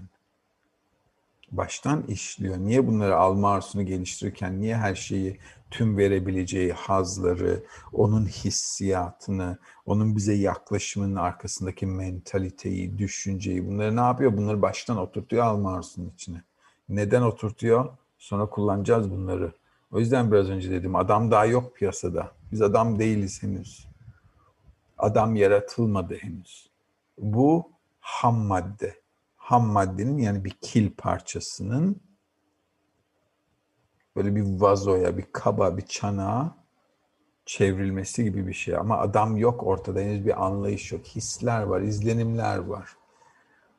Ve bunları baştan oturtuyor. O yüzden kalpteki nokta, ne diyorlar kalpteki nokta için? Allah'ın adama kendisinden verdiği bir parça. Nereden geliyor? O reşimo. Başta yaratılışın başında alma arzusuna bunları işlemeseydi o izlenim içimizde olmazdı. O yüzden o uyanış kalpteki nokta hayatın manasını sorgulayan o nokta. O yüzden herkes de uyanmıyor. Neden yaşıyorum? Hayatın manası ne? Niye buradayız? Soruları herkeste uyanmıyor. Sizde uyanıyor. Arkadaşlarınızla da konuştuğunuz zaman sen kafayı yemeye başladın diyorlar size. Niye? Niye size garip gözüyle bak- bakıyorlar? Hayatın manasını sorduğunuz zaman. Çünkü uyanmadı içindeki kalpteki nokta. O yüzden size garip gözüyle bakıyor. Hey hayatını yaşa, keyfini çıkar. Niye keyfini çıkarmıyorsun diye sizinle konuşuyor. Anlarmış gibi hayatı. O yüzden. Tamam. Bu reşimot bu şekilde kişide uyandığı zaman hayat sorgulatır ve ona göre gelişir. O yüzden yavaş yavaş geliştikçe çalışmamızla o da. Çalışma kalpteki noktayı geliştirir. Kalpteki noktayı çalışma geliştirdiği zaman o reşimotlar açılmaya başlayacak içimizde. O zaman diyeceğiz ki aa bu şu vesaire. Rayına o zaman oturtacağız. Ondan önce değil. O yüzden ilk kalpteki nokta uyanıyor. Oradan nasıl yerden yoktan var etti? Sıfırdan, siyah kara bir noktadan. Adam da aynen o şekilde başlıyor. Kalpteki nokta adı üstünde sadece bir nokta. O nokta ile başlıyor. O yüzden yud harfinin ucu ne dedim? Nokta dedim. Tamam Adam o yüzden o reşimoyla başlamak zorunda. Sorman iyi oldu. O yüzden bunların hepsini, bu burada bahsedilen şeylerin hiçbirini bilmiyoruz, hissetmiyoruz. Henüz onların hiçbir izlenimi yok içimizde. Maneviyatta gelişirsek açılacak. Songül sormuş. Mutlu rehberim. Hokma ışığının olduğu safhada bir bütünlük var. Ama bütünlüğün ne olduğu hakkında bir izlenim sahibi olmadığımız bir safa mı?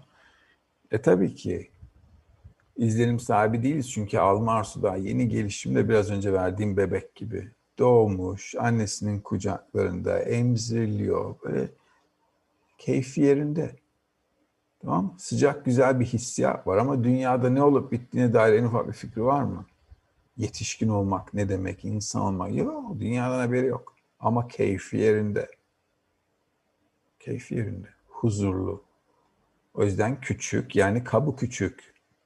Kab küçük ama bütünlük içinde olduğunu hissediyor. Niye? Çünkü hayatındaki her şey şu anda tatmin edici. O yüzden hohma da bu bütünlük hissiyatı. Ama henüz bu bütünlük hissiyatı yani aldığımız her şeyde hissettiğimiz o haz henüz yok piyasada. Sadece bütünlüğün bir hissiyatı var. Daha sonra geliştirmemiz lazım onu. O yüzden içimize ikinci bir izlenim vermek zorunda yerden. Çünkü sadece alarak hazla da doyamazsın diyor. Çünkü haz arzuyu ne yapıyor? İptal ediyor. Tamam İlk kural doğanın kanunları. Arzu ve haz birbirini iptal eder. O yüzden bunun gelişmesi için hazın sebebi olan yaradanı hissetmesi lazım ki bu ikinci safa bekine beti doğuran koşul. Özgür sormuş. Rehberim yaratılan varlık birinci safhada hohma ile doluyor. Dördüncü safhada mahut da aynı işte. Aradaki safhada ne gerek var o zaman ne gerek var olur mu? Birisi tümüyle bilinçli bir doyum. Tüm realitenin nasıl işlediğini, yaratanın karşısında ne yaptığını görüyor. Bunların hepsini anlıyor. Hohmada birisi biberonu ağzına dayadı. ılık ılık sütünü içiriyor. O kadar. Tatmin misin? Evet. Doydun mu? Evet. Keyfin yerinde mi? Çok. Ama bebek gibisin. O yüzden o safhada kalamaz. O yüzden malhut sadece alma mal, malhut bilinçli bir şekilde ben işte ben bunu istiyorum diyen birisi. Diyen bir alma arzusu diyelim. O safhada gelişimi. Hohma ise o safhalarda değil kendisine verilenle mutlu. Arada büyük fark var.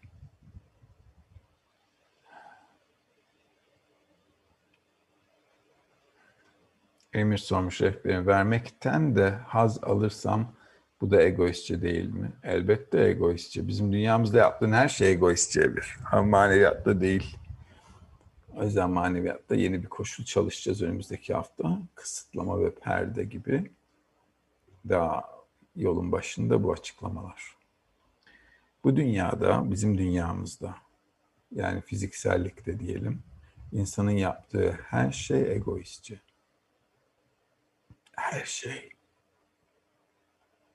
Yani gram iyilik yok.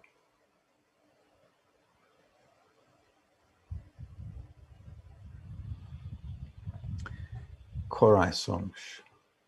Rehberim, Bina'daki vermenin sonucunda almış olduğumuz hazla şimdiki bizim durumumuzda vermekten almış olduğumuz haz arasında farkı biraz açar mısınız? Çünkü biz en zorlarda değiliz.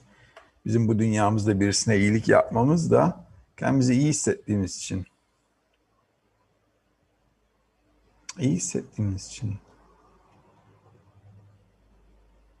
O yüzden biraz önce arkadaşa da Özgür'e verdiğim cevapta da egoist doğamızda iyi bir şey yok. Yaradan iyi iyilik yapan derler. Dolayısıyla yoktan var ettiği şey ne olabilir? Sadece kötü olabilir. Yani bütünlükten diyelim ki 0.0000001 azı çok kötü. Maneviyatta yüzde yüz değil ise kötü. O çalışmada da bunu da anlamamız lazım.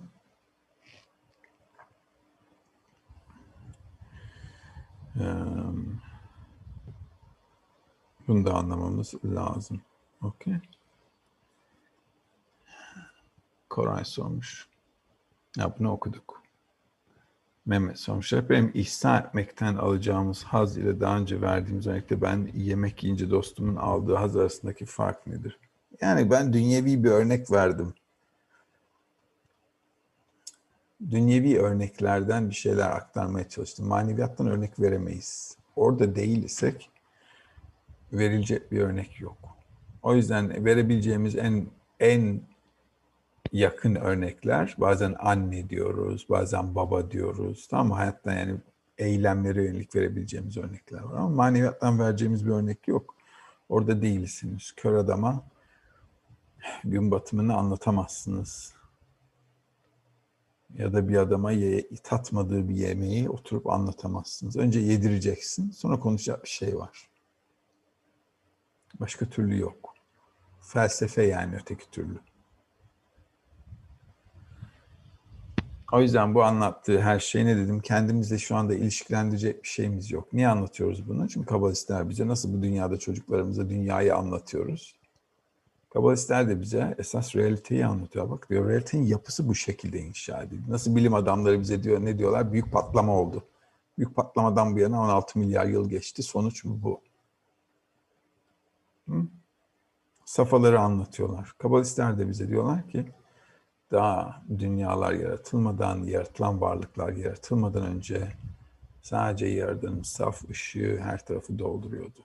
Ve o akabinde bir yaratılan varlık yaratma düşüncesiyle merkezinde yoktan bir yer var etti.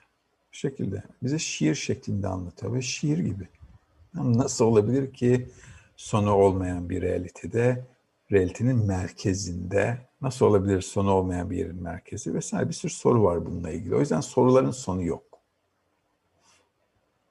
Bu yüzden baştan bir genel yapıyı anlarsak akabinde üzerine durabiliriz. Merve sormuş. Alma arzumuzun yani kabımızın bir sınırı var mı yoksa o da ışık gibi sonsuz mu? Kabın sınırları var Merve. Nasıl bu dünyada bardakların boyutları varsa diyelim ki tekila bardağı var. Nerede Merve burada mı? Okay. Diyelim ki bir tane tekila bardağı var. Şu kadar. Tamam. Bir tane çay bardağı var. Biraz daha büyük. Sonra bir diyelim ki bir su bardağı var. Sonra bir tane diyelim ki o büyük Alman bira bardaklarından var kocaman. Tamam mı? Eğer kabım sonuna kadar dolduysa, kabım küçük de olsa his sonsuz demek. Çünkü kab sonuna kadar dolu.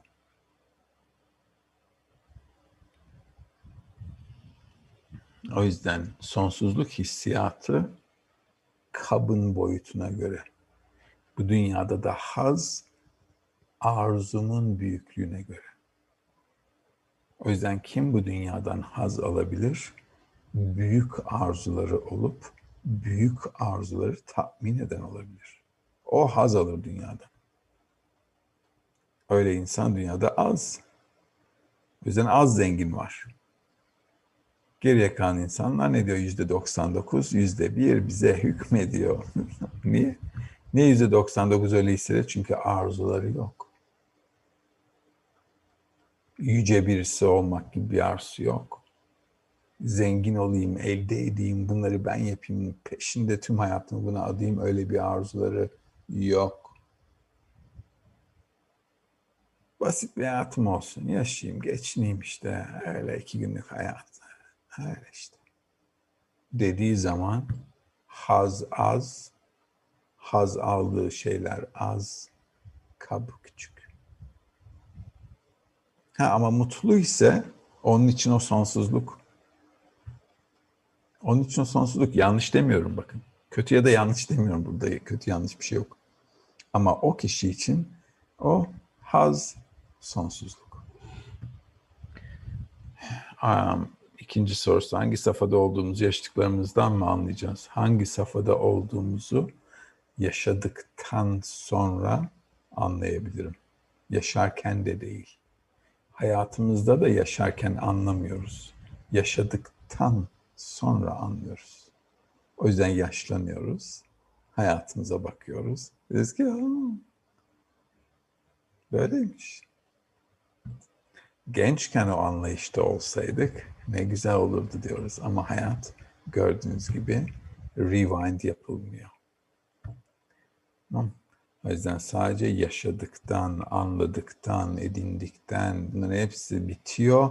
Sonra aa, oluyoruz. Belli bir safhada sıkışıp kalma ihtimalimiz var mı? Var. Olacak da. Safhalar arası geçiş nasıl oluyor? Her safhayı bir anda mı geçiyorsun? Her safhayı bir anda yapamazsın. Bir çocuk bir günde büyümüyor. Gelişim safhası var. Tamam Nasıl bir yaştan ikinci yaşa geçerken milyonlarca şey yaşıyoruz. Milyonlarca. Böyle milyarlarca belki. İzlenim, her gün neler yaşıyoruz, her gün ne kadar çok şey görüyor çocuk vesaire. O yüzden bunların hepsi bir süreç. Bu safhalar arasından henüz geçişten bahsedemeyiz. Çünkü bu alma arzusu, alma arzusu baştan yaratıldı. Nasıl derler ona? Oldu da bitti maşallah o. O yüzden onunla ilgili yapacağımız bir şey yok. Alma arzusuyla ilgili yapacağımız bir şey yok. Adam o değil. O yüzden baştan dedim kendinizi bununla karşılaştırmayın, bununla ilişkilendirmeyin. Bu sadece doğayı anlatıyor. Alma arzusunun doğası ne? Tamam Bizim doğamızda bu. Ama alma arzusu yani adam dediğimiz varlık daha sonra konuşacağız. O ek bir koşul. Neyse biraz ilerleyelim. Feyza sormuş. Efendim iyi akşamlar. Ben Yaradan'ın benim iyiliğimi düşündüğünü hissetmiyorum. Rol mü yapmak gerekiyor yolda kalabilmek için, düşmemek için? Nasıl yani? Kendime yalan mı söyleyeceğim? Hayatım kötü. Ve kendime ne diyeceğim? Aslında Yaradan beni çok seviyor. Nerede Feyza? Kendime öyle söyleyebilir miyim? Mümkün mü? Yalan olur. Kendimi söylesem bile Yaradan. Ha? Ya dışarıdaki adam gibi olursunuz. Hayatı kabus gibi ama Allah çok seviyorum biliyor musun? Dediği gibi. Ha.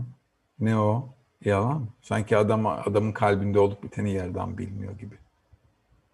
O yüzden kendimi kötü hissediyorsam düşünmem lazım ama. Yani Allah'ına kurbanda bırakmamam lazım. Tamam Lanet etmek de iyi değil.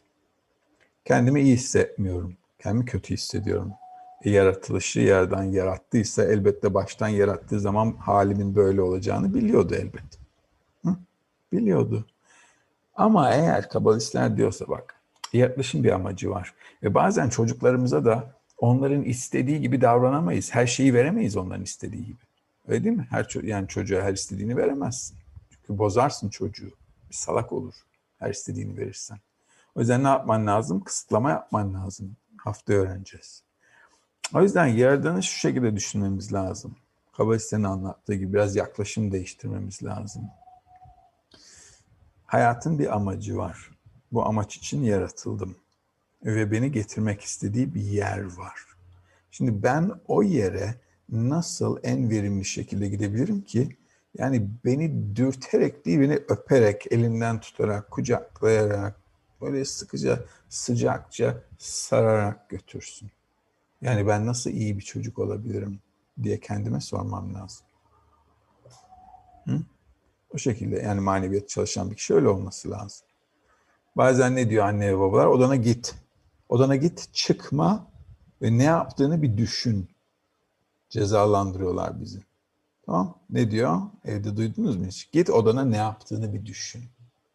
Eğer düşündüyseniz ha, ne vermek istiyor bana? Ha demek ki bir şey yaptım. Yaptığımdan aldığım olumsuz bir koşul var. Bunun sebep sonuç ilişkisini anlamam lazım ki bir daha yapmayayım. Yerdan'ın bize yaklaşımı aynen öyle. Şimdi problemimiz şu yerdan piyasada yok. Hı? Çünkü yerdan piyasada olaydı. Hepimiz zaten sıkıntı çekmezdik. Derdik abi ne istiyorsun söyle yapalım. Sıkıntı yok ağamsın, paşamsın, yapmış, yapmışsın. Belki biz de yapacak bir şey. Ama o zaman adam olamazdık, özgür olamazdık. O yüzden yaratılışta insanın sanki ben özgürüm, istediğimi yapabilirim hissiyatı var. Tamam. O yüzden Feyzal insan sağa sola koşturuyor. Bu hayatın sahibi patronu benim her istediğimi yaparım diyor. Sonra hayal kırıklıkları geliyor. Ne anlıyoruz durumdan? Aa, demek ki hayatın sahibi ben değilmişim. O yüzden gençken herkes hayata güzel hayallerle başlar. Orta yaşlarda hayal kırıklıkları başlar. Daha da artar. Ta ki yaşlanmamıza sebep olan şey nedir? Bu. Tamam mı? Artık istememeye başlarız. Yani yorulduğumuzu hissederiz. Hı? Yaşlılık o demek. Eğer hiç almaktan, peşinde koşmaktan yorulmasaydık daha uzun yaşardık. O yüzden hayat da bize ne yapıyor? Zorluklar getiriyor, yıldırıyor bizi. Niye? Yanlış şeyin peşinde koşuyorsunuz Feyzal'ım diyor. O zaman da kalpteki nokta uyanıyor. Uyandığı zaman şimdi konuşacak bir şey var. Uyanana kadar dediğin doğru. Düşünüyorum memnun memnun olacağı gibi onun yoluna Kabala'ya geldim. Niye hiç olmazsa biraz daha iyi davranmıyor? Hani iyi ve iyilik yavanda. Niye iyi davransın o zaman hiç egondan çıkamazsın ki? Diyelim ki hepimiz Kabala çalışmaya geldik, maneviyata çalışmaya geldik, ıslah olmak istiyoruz ve gökten paralar yağdı. Kim ayrılır? Kim ayrılır yoldan? Hı?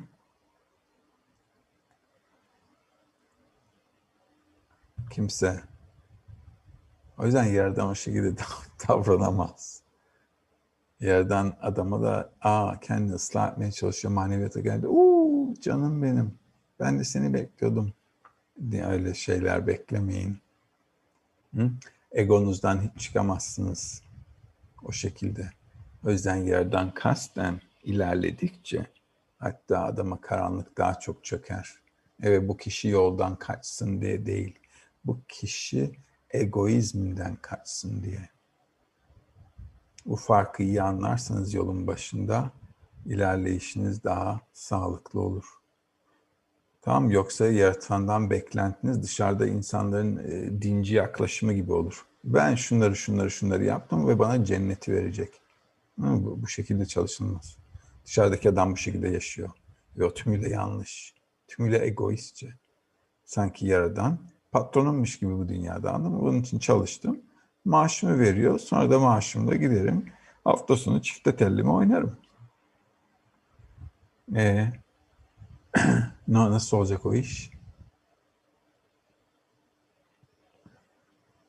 O yüzden kişi sevgi demek, bütünlük demek, her şeye rağmen seviyorum demek ben şimdi geldim sen de bana bir şeyler yap der isen o zaman o sevgi olmuyor. O zaman o hesap işi oluyor hesapla sevgi olmaz. Bizim dünyamızda hesapla sevgi var. Bu maneviyatta yok.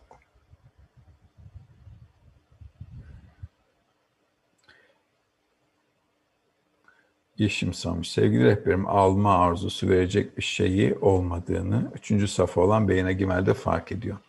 Bu durumda bir önceki safa olan Behinebet'te verecek bir şey yoktu. Ama Behinebet vermek, ihsan etmek bu durumda verecek bir şey yokken ne veriyor, nasıl veriyor? Behinebet vermeyi istemek çünkü. İhsa etme arzusu ama eylem yok orada henüz. O arzu gelişiyor Behinebet'te. Akabinde Behinebet biraz daha karışık bir şey. Çünkü Behinebet aynı zamanda ne yapması lazım? Zerampini doğurması lazım. Yani çocuklar yapması lazım. O yüzden Behinebet ikiye ayrılıyor. Bir gar, bir de yeşsut diye. Yeşsut dediği yer rahim. Yani ihsa niteliğine yönelik arzuyu orada rahimde geliştiriyor. O yüzden o yüzden rahimde de ne, ne gelişiyor? Çocuk gelişiyor. Yani bir sonraki safa gelişiyor. Ve Behine Gimel dediğimiz o. Zerampil. Bazen çocuklar diye de geçer. Hı? Bu şekilde. Songül sormuş.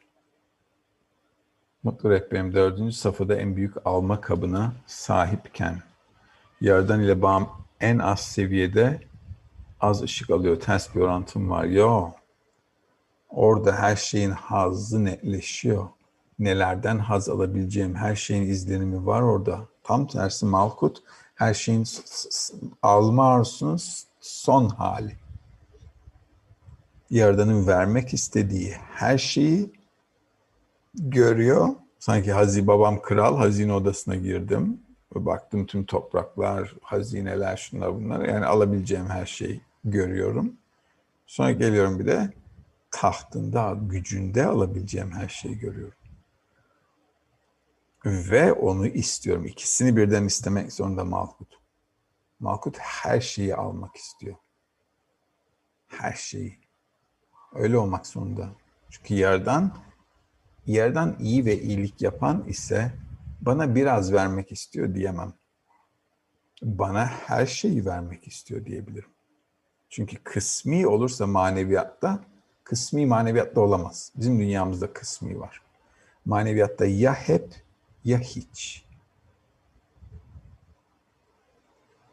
O yüzden Yaradan'ın vermek istediği her şeyi almak isteyen bir alma arzusu yapması lazım Yaradan'ın. Yaradan'a tümüyle zıt, doğru. Ama başka türlü olmaz.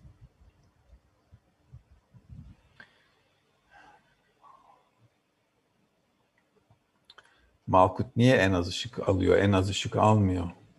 Tamam O yüzden her şeyi alıyor. Başka bir şeyle karıştırmışsın Songül.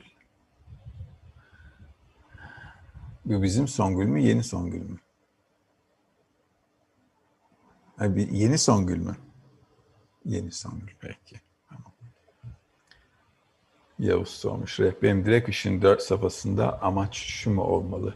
Tüm aşamaların verdiği hislerde Yaradan'ı tanımlayıp hislerle tanımladığımız yerden niteliklerini bir de edinmek ne olacak? Ve bu yol form eşitliğine varmanın yolu mu? Yo.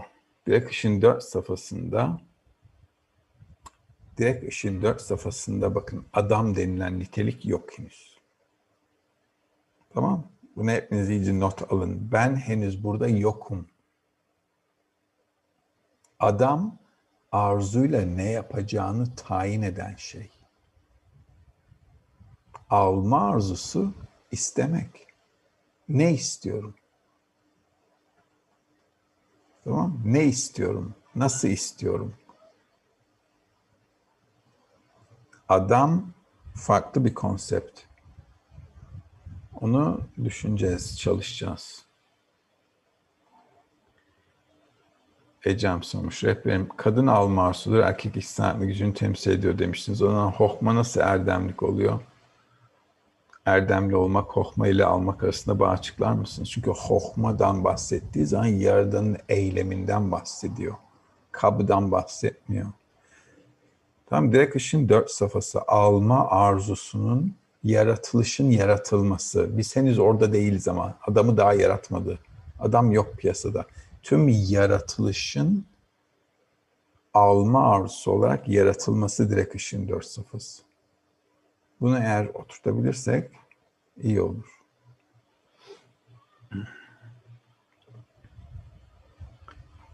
dişi denilen koşul malhut ya da bazen kitaplarda nukva diye geçer. Nukva dişi demek. O. O yüzden ileride okuduğumuzdan görürüz onları da. Nukva diye geçtiği yerler var vesaire.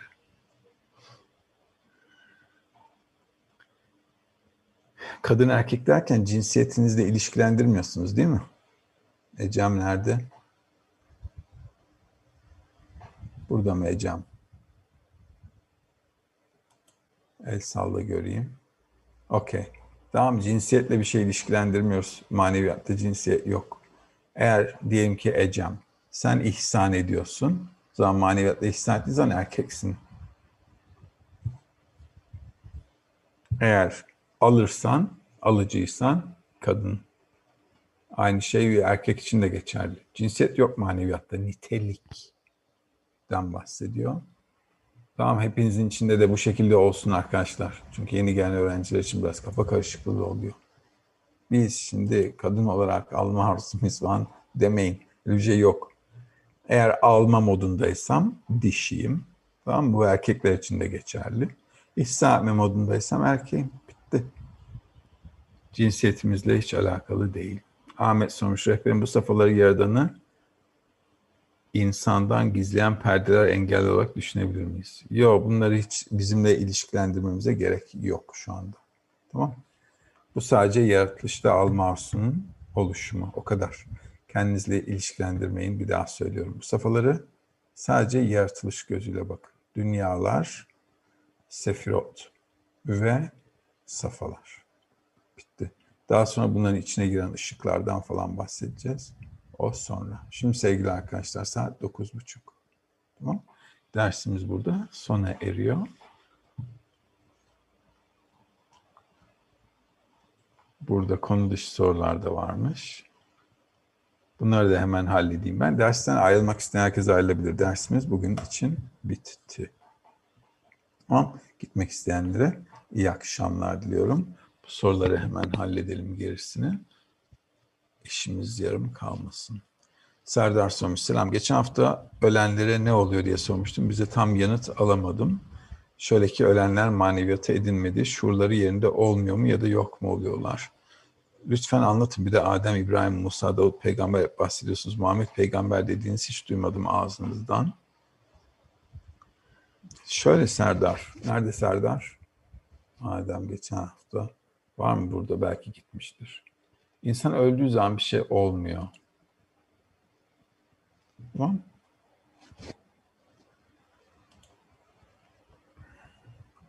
Okay. Öldüğümüz zaman bir şey olmuyor.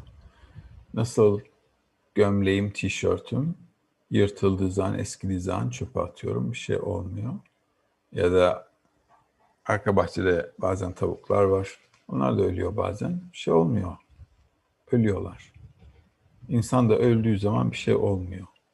Hayvansal bedenimiz kişinin olması gereken ya da esas var olması gereken şey değil. O yüzden insan öldüğü zaman ölüyor. Çürüyor, gidiyor. Esas insan, adamdan bahsedecek isek, o zaman adamın esas insan denilen varlığın manevi bir varlığa adam denilir. Çünkü onun hayatı sonsuz. O ölmüyor. Şimdiki Adem, İbrahim, Musa, Davut peygamber bahsediyorsunuz. Muhammed peygamber dediğinizi hiç duymadım ağzınızdan. Kabala ilmi esasen Davut'la bitiyor. O yüzden. Ee, bir tane derste anlatmıştım. Sefirotlara göre neye tekabül ettiğini her şeyin. Şimdi bakın Kabala ilmi dinlerden önce, iyi dinleyin beni, bu kafa karışıklığına sebep oluyor. Kabala ilmi din değil. Hiçbir dinden sonra da değil, dinden alınma da değil. Tam tersine dinlerden önce gelen bir ilim. Tamam Halka ilk anlatılışı halka, insanlara İbrahim'le başlıyor. O yüzden bazen Kabala ilminin başına İbrahim de derler. Çünkü insanoğluna ilk anlatan o. Adem insanoğlunu anlatmıyordu. Oğulları vardı, çoluğu çocuğu vardı. Onlar İbrahim'e kadar halka anlatılmadı bile. O yüzden bazen İbrahim işin başı diyoruz, suyun başı. Bazen de Adem diyoruz. İbrahim bir adam değil, bir nitelik. O yüzden kitaplarda yazılan şeyleri bir insan tarihi olarak değerlendirecekseniz yanıl, yanılgıya düşersiniz. İnsan tarihinden bahsetmiyorlar. Niteliklerden bahsediyorlar. o yüzden İbrahim Hesed. Hesed. İshak Gevura. Yakup Tiferet. Netzach Musa. Hod. Harun. Yod. Yusuf. Malhut. Davut. Ve Malhut'la birlikte bitiyor olay. Tüm insan oğlunun yani insan ol demeyeyim nasıl diyeyim insanın edinmesi gereken max gelişim safhası Adem'le başlayıp Davut'la bitiyor. O yüzden oradan sonra gelen adamlar dinlerin içinde ve dinlerden bahsetmiyor Kabala ilmi. Yahudilik dini de Kabala ilminden sonra ortaya çıkıyor. Yahudilik dini 2000 yıl önce başladı. Musa peygamber falan Yahudilik dinini getirmedi. Yok öyle bir şey. Genelde öyle ilişkilendiriyorlar. Tümüyle yanlış ve yalan bilgi. Yahudilik dini tüm vecibeleriyle birlikte ikinci tapınak yıkıldıktan sonra ortaya çıkan bir şey. 2000 yıl önce. Ondan sonra İsa çıktı. Hristiyanlık. Sonra İslam. Bunların hepsi din oldu. Kabala ilmiyle alakası yok. O yüzden Kabala ilmi dinlerden çıkıştan uhu, yüzyıllar öncesine, binlerce yıl öncesine denk geliyor. Yani dinlerin Kabala ilminden aldığı şeyler var mı? Evet. Evet. Var. Birkaç makale var bununla ilgili. Ben de yazdım bir tane millet şeyde burada olması lazım. Ya Facebook sayfasında ya vesaire. Dinlerin neden ortaya çıktığını ve neden gerekli olduğunu. Niye olmasının gerekliliğini vesaire. Ama Davut da bitiyor her şey arkadaşlar. Bu yapıyı bu şekilde anlamanız lazım. O yüzden Keter Hokma bina yaradan ve yaradanın dizginleri sağ çizgi sol çizgi. Ondan sonra Hesed, Gever, Tiferet, Nessahod, Yesod, Malkut, Malkut dediğimiz İbrahim, İshak, Yakup, Musa, Harun, Yusuf ve Davut. Nokta.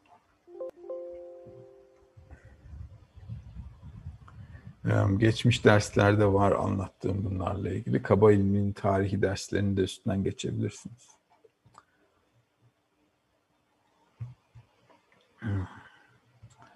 İslam'la örtüşen yerleri var mı? Var tabii. Tüm e, otantik sufizm nereden geliyorsunuz? Açın otantik sufi kitaplarını görürsünüz. E, biz bile bir tane PDF belge çıkarmıştım öyle. Sufilerin yazdığını, İslam alimlerinin yazdıkları var. Kabalistlerin yazdığı. Hepsi birbirine böyle örtüşüyor. Copy paste gibi. Ctrl C, Ctrl V.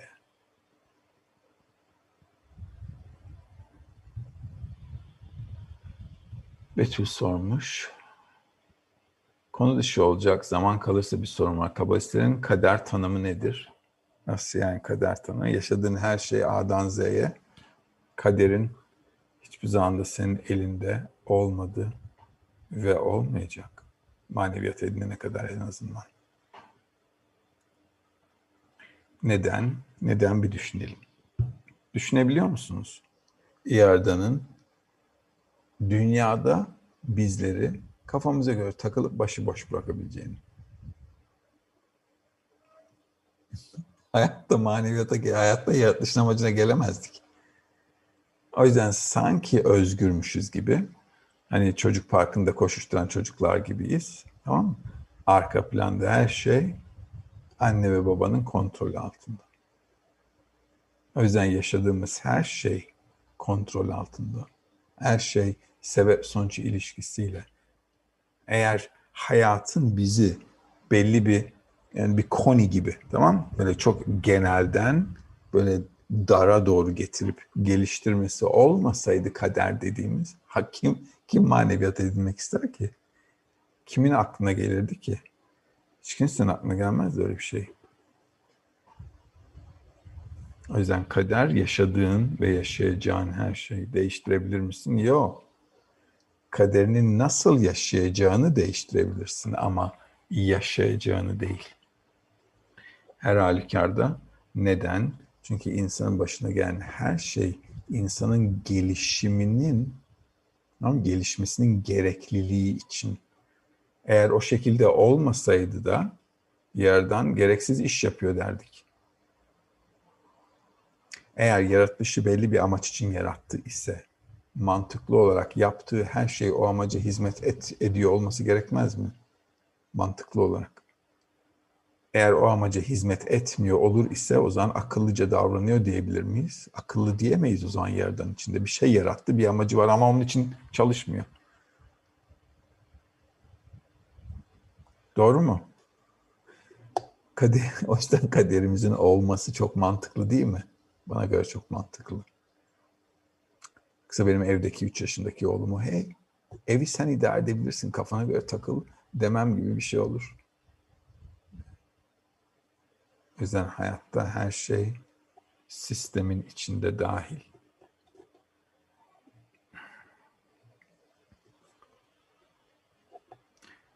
Bizlere anlatıldığı üzere başımıza gelecek sağlık, eş, çocuk, kaza gibi konularda her şeyin önceden belirlenmiş olması ve belirlenmiş olması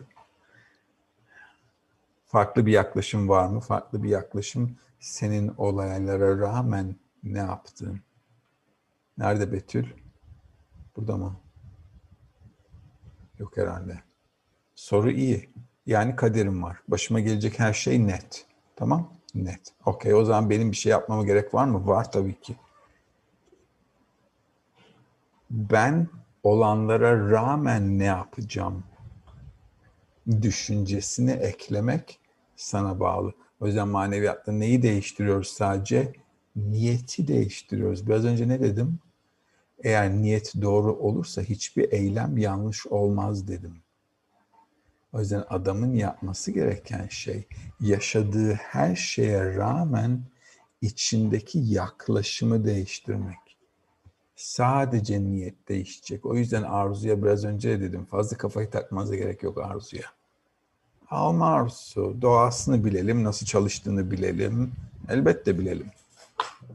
Ki nelerden geçtiğimizi daha sonra ona göre inceleyeceğiz. Ama bu kader konusu önemli. O yüzden ondan başkası yok, yerdandan başkası yok vesaire dedikleri zaman evet her şeyi o yapıyor.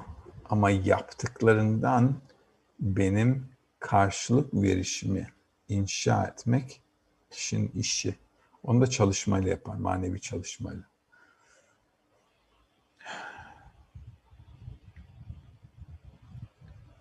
Doğan sormuş. Adem peygamber ne zaman yaşamıştır? 6000 yıl önce.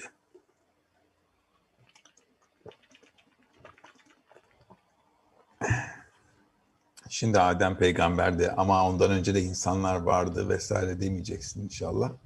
Çünkü açıkladık bunu daha önce. Adem demek ilk insan demek. İnsan demek yaradanı algılayan bir varlık demek. Eğer yaradanı algılamıyor ise ona insan denmiyor. O yüzden Adem'den önce iki ayağı üzerinde yürüyen insan bedeninde varlıklar var mıydı? Vardı ama kitaplar onlardan bahsetmiyor. Kitaptaki adam insan sadece yaradanı algılayan bir varlık. Yaradanı 21. yüzyılda da algılamıyorsa birisi kitaplarda ona da insan denmiyor. Kitaplarda ona da hayvan dinliyor. Bu kadar. Bu adam insan tanımınızı da oturtmamız lazım kitapta insan dediği zaman, adam dediği zaman ihsa etme niteliğine sahip olan birisi. O insan. Eğer ihsa etme niteliği yok ise hayvan. Nokta. Rümeysa sormuş. Sevgili rehberim çalışmaya karşı bir isteksizlik, bir ağırlık hissi içindeyim. Aynı zamanda yer yer dünyevi meselelerle gereğinden fazla meşgul olduğunu fark ediyorum. Bir düşüş müdür? Eğer düşüş ise ne yapmak gerekir? Şimdiden teşekkür ederim. Bu bir düşüş. Ne yapmak lazım? Amacın önemini arttırmam lazım. Nasıl arttıracağım? Çevreyle. Eğer benim için önemli değilse bir şey yapmam. Önemliyse yaparım. Manevi çalışmada ilerlemenin bir tek yolu var. Onu da hazır eğitim merkezindesiniz söyleyeyim. O da benim için önemliyse. Önemli değilse yoldan düşerim. Binlerce öğrencim oldu ve binlercesi düştü. Niye? Çünkü önemli değil. Sadece bir şey önemliyse yolda kalırım. Kişinin inşa etmesi, büyütmesi, sağlamlaştırması gereken tek şey de önem. Yani yerden benim için önemli. Hayatımın amacı benim için önemli. Yaratılışımın bir sebebi var. Bu benim için önemli. Yoksa adam dünyevi hayatına geri döner. Bir hayvan gibi yaşamaya devam eder ve ölür de aynen öyle. Aynen. Biz insan olduğumuz için sanıyoruz ki hey özeliz öldükten sonra bir yerlere gideceğiz. Yok öyle bir yer mezar dışında.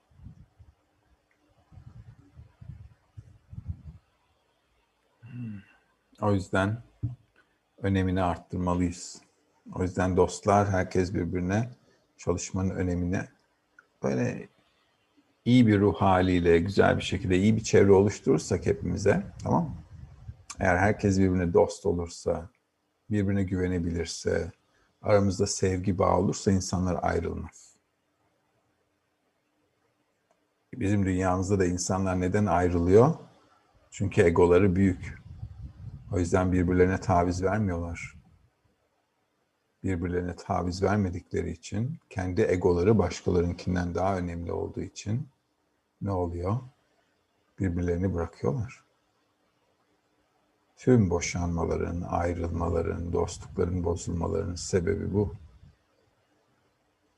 O yüzden dostlar arasında iyi bir bağ inşa etmek, sevgi olması, sıcaklık olması insanları bir arada tutan şey. Tek şey insanları bir arada tutan bu. O yüzden grup olarak, dostlar olarak buna çok önem vermeliyiz ki maneviyatın en büyük prensibine başkalarını sevmek.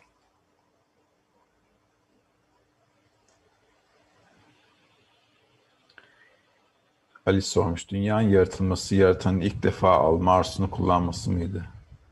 Yaradanla ilgili alma arzusu var mı yok mu? Onunla tanıştığın zaman sorarsın. Bizim için önemli olan şey çalışmanın başında ben neyim, neciyim? Eğer insan kendisini tanırsa sonra Yaradan'ı, Yaradan'la ilgili ondan sonra konuşuruz. Yaradan'la ilgili konuşacak bir şeyimiz yok. Çünkü hislerimizde yok, algımızda yok. Neyden bahsedeceğiz? Kabalistler bize söylemeseydi, Yaradan diye birisinin var olduğunu, bir şeylerin var olduğunu, bir gücün olduğunu kim, kimin aklına ne gelecekti ki? Biz de geçmişteki binlerce yıl önce yaşayan insanlar gibi ateşe tapacaktık, güneşe tapacaktık, aya tapacaktık, şuna tapacaktık, buna tapacaktık.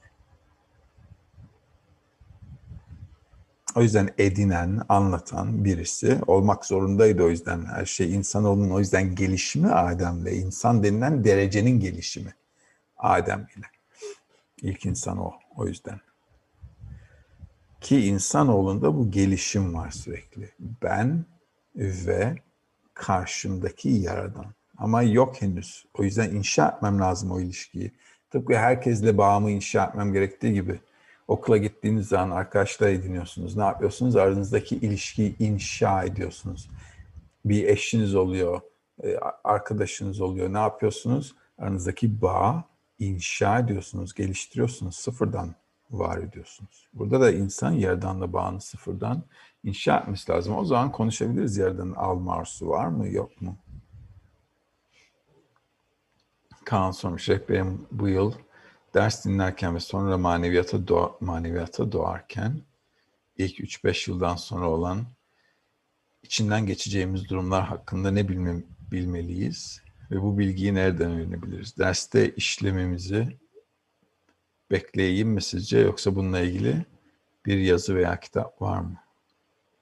Bence yapmanız gereken şey daha önce dediğim gibi şimdiki eğitim merkezi derslerinin üstünden geçin ve geçmiş yılların eğitim merkezi derslerinin üstünden geçin. Gelecekte ne olduğumuzdan ziyade gelecekte ne olacağını bilmek değil olay. İçinde bulunduğum durumu önce bilirsem sonra kitaplardan olmak istediğim şeyin ne olduğunu bana anlatırsa, anlatırlarsa kabalistler ki onu yapıyorlar. O zaman bir vizyon geliştirebilirim. O vizyonun başlangıcı ben neyim? Ben kimim? sorusu. Bunu önce bir oturtalım, oluşturalım, kendimizi anlayalım. Gerisi rayına oturur. Elif sormuş. Sevgili rehberim, İslam niteliği geliştirmemiz gerektiğini anlıyorum. Ancak Yaradan'ın verdiği her şeyi almak istemek ne demek tam anlayamıyorum. Tam da anlayacak durumda değiliz zaten. Elif güzel söyle, güzel de yazmışsın. Tamam Daha anlayacak bir durumumuz yok.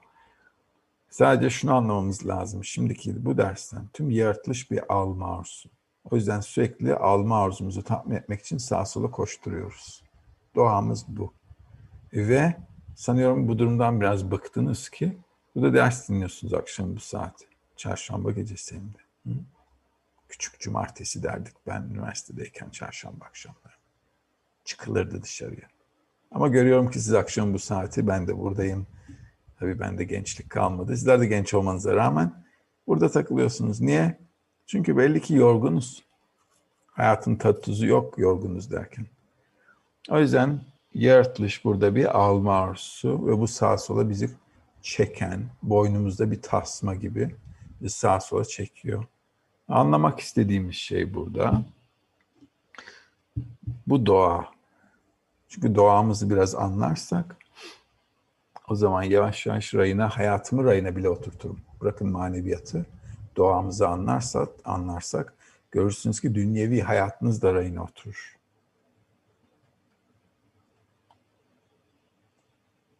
Açıkçası ne vermek istiyor? Onu da şu an Yaradan'la alakam olmadığı için anlayamıyorum. Biraz daha açıklayabilir misiniz? Yaradan, dünyaya baktığınız zaman nerede? Elif burada mı?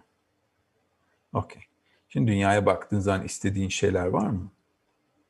Var tamam mı? Tüm realiteyi de yaratan esasen seni istediğin her şeyi alman için yarattı. Her şeyi. Ama küçük bir problem var. Nasıl bazen annemizden ve babamızdan her şeyi istiyoruz. Onlar da diyor ki ya ya ya bunu alamazsın. Bunu alamazsın. Bu uygun değil Elif diyorlar. Ha? Dediler mi sana da hiç öyle küçükken? Tamam niye? Çünkü onların bildiği, ya bizim henüz anlamadığımız bir durum var. Yani biz istiyoruz bir şeyi ama onlar diyor ki yok bu olmaz. Çünkü onlar belki korkuyor, belki bir endişeleri var. Yani sen istemene rağmen hayır diyorlar. Şimdi hayat da bize birçok şeyi istememize rağmen hayır diyor.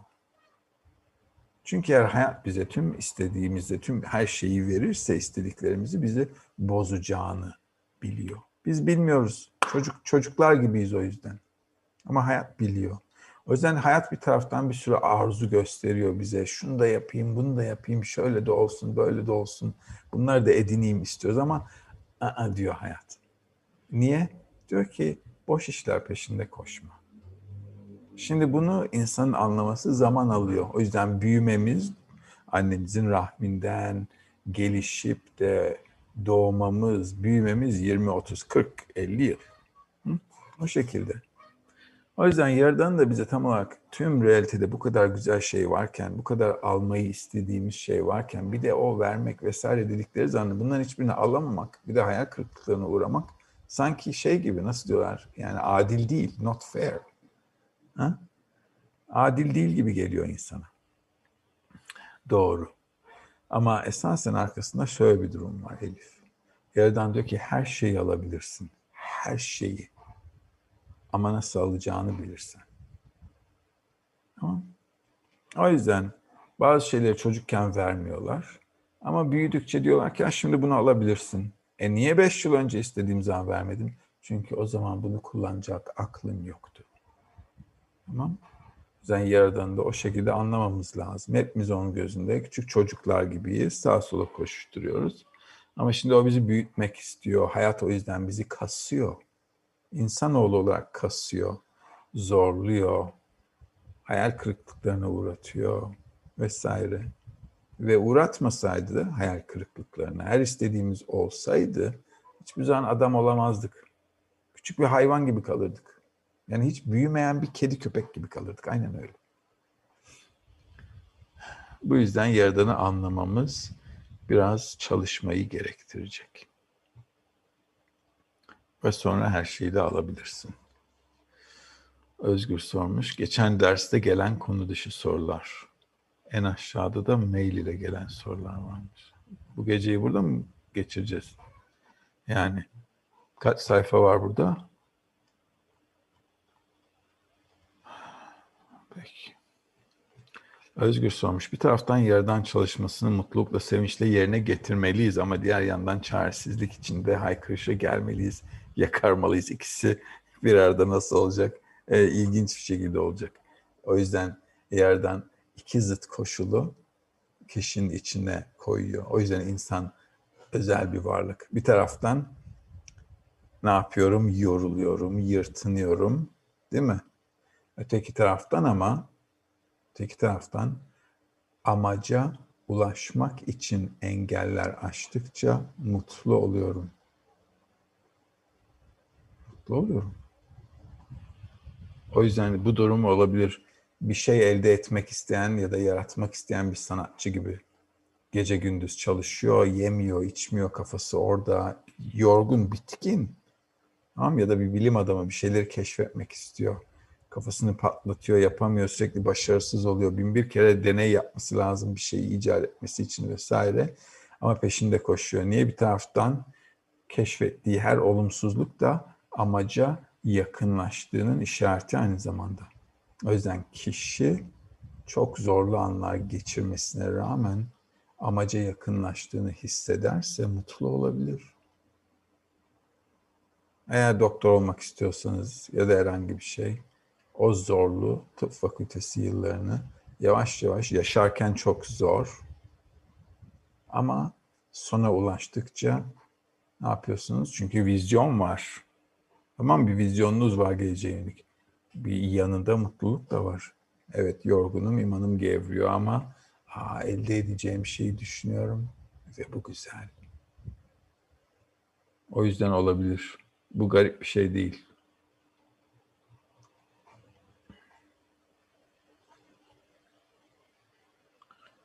Ondan sonra dağıtım tam olarak ne demek ve ne şekilde yapılır? Bizler ne zaman dağıtım yapmaya başlayacağız? Dağıtım yapmaya başlamak için ana grupta olmak lazım. Dağıtım yapmak dostlara yardımcı olmak demek. İlerlemelerinde, ne bileyim çevirilerde vesaire. Başkalarına yardım etmeye denilir dağıtım. Mesela burada eğitim merkezinde arkadaşlar var. Sizinle ilgileniyorlar sürekli. Ne yapıyorlar? Size yardım ediyorlar her konuda. Dağıtım yapıyorlar. Ama onun için biraz çalışmamız lazım. Onun için çalışma da istikrarlı olması lazım kişinin. Yani geldisi gittisi olmayan başlayıp sonunu getirecek karakterde bir adam olması lazım o işler için. Furkan sormuş. Gece uyumadan önce bir daha sırf zevk için bir şey yapmayacağım diyorum. Sabah kalktığımda ise sırf zevk için boş boş şeyler yaparken buluyorum kendimi. Bir öneriniz var mı rehberim? Hayattan zevk almak günah değil. Ama hayatta mutlu olabilirsiniz. Hiç kabala ilminde hayattan zevk almayacaksın diye bir prensip yok. Tam tersine. Hayattan mutlu olun. Niye mutsuz oluyorsunuz? Var mı kasten mutsuz olan birisi mi var hayatında burada? Kabala ilminde öyle bir şey yok. İnsan bu dünyada yaşarken de mutlu bir şekilde, iyi bir şekilde yaşamalı ve hayatına maneviyat da eklemeli. O yüzden gidin, hayatınızda mutlu edecek, sizi mutlu edecek şeyleri yapın doğal olarak. Tamam Ha maneviyatta çalışmak istiyorsanız çalışın da. Çünkü sonra yapmak istediğiniz şeyler elinize yüzünüze bulaştıkça, hayal kırıklığı oldukça, aa evet çünkü o yüzden diyebilirsiniz. Sebep sonuç ilişkisini anlarsınız yani. Ama Kabala ilmi ızdırapla çalışacaksınız diye bir şey yok. Tam tersine. Hı? Mutlulukla çalışılmalı. O yüzden hayatınızı kabusa çevirmenize hiç gerek yok. Kabalistlerin dediği şey sadece hayatınızı boşa geçirmeyin.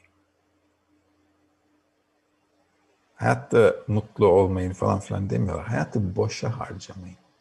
Eğer kendi hayatınıza bir bakarsanız bir inceleme yapın. Tamam Neler bana mutluluk veriyor? Nelerin peşinde koşuyorum? Nelerin peşinde düşünmeden koşuyorum? Eğer hayatınızı biraz değerlendirirseniz birçok şeyin peşinde hiç hesap kitap yapmadan böyle peşinde koştuğunuzu göreceksiniz. Kabalistler diyor ki ya bunu yapma. Bu çünkü hayatın boş harcamak. Ha bir şeyi çok istiyor musun? Yapmak istiyor musun? Onu da hiç bırak demiyorlar. Git hallet. Git yapabilirsen yap. Dene. O yüzden e, Kabala ilminde öyle ekmek arası bulgur pilavı yiyip de hayatınızı geçirin diye bir şey yok. Tam zaten yapamazsınız onu da. 21. yüzyılda. O yüzden ortam, çalışma ortamımız hep mutluluk içinde, iyi bir şekilde olması lazım. Mutsuz olmayın. Gülsen sormuş. Kabala'da sık sık atıfta bulunan çalışma tam olarak nedir? Çalışma, oturup çalışmak demek. ne diyeyim? Oturup çalışacağız. Çalışma bu. Çalışmayı yapmanın iki koşulu var. Biri rehberden öğreniyorum.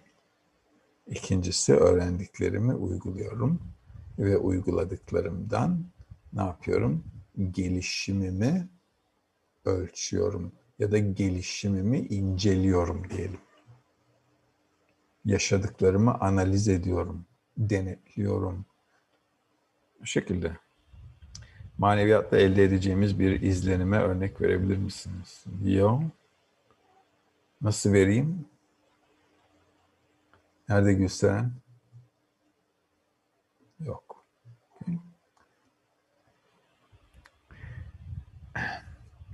Manevi dünyalarda Adem'in yerini tekrar anlatabilir misiniz?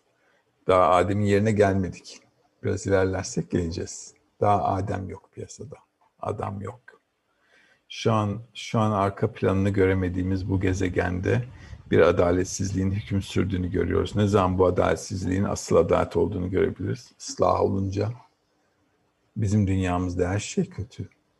Ve bunu bunda bunda kabalistler yazıyor.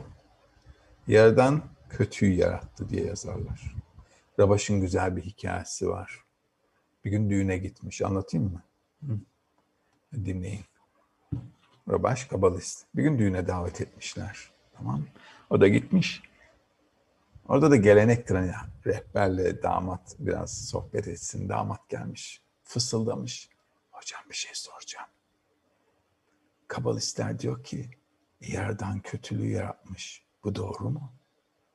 O da demiş kötüden başka bir şey yaratmadı. O yüzden tüm yaratılış baştan itibaren kötü. O yüzden savaşlar, ölümler, açlık, sefillik, sefalet, adaletsizlik şu bu hepsi. Daha dibini görmedik. Yaş yaş görmeye geleceğiz daha. Ama ıslah olduğumuz zaman ne demek ıslah olmak? Islah olmak yaratılışı yaradanın açısından görüyorum demek. Islah olmak o. Yani büyüyorum demek. Büyüdüm demek.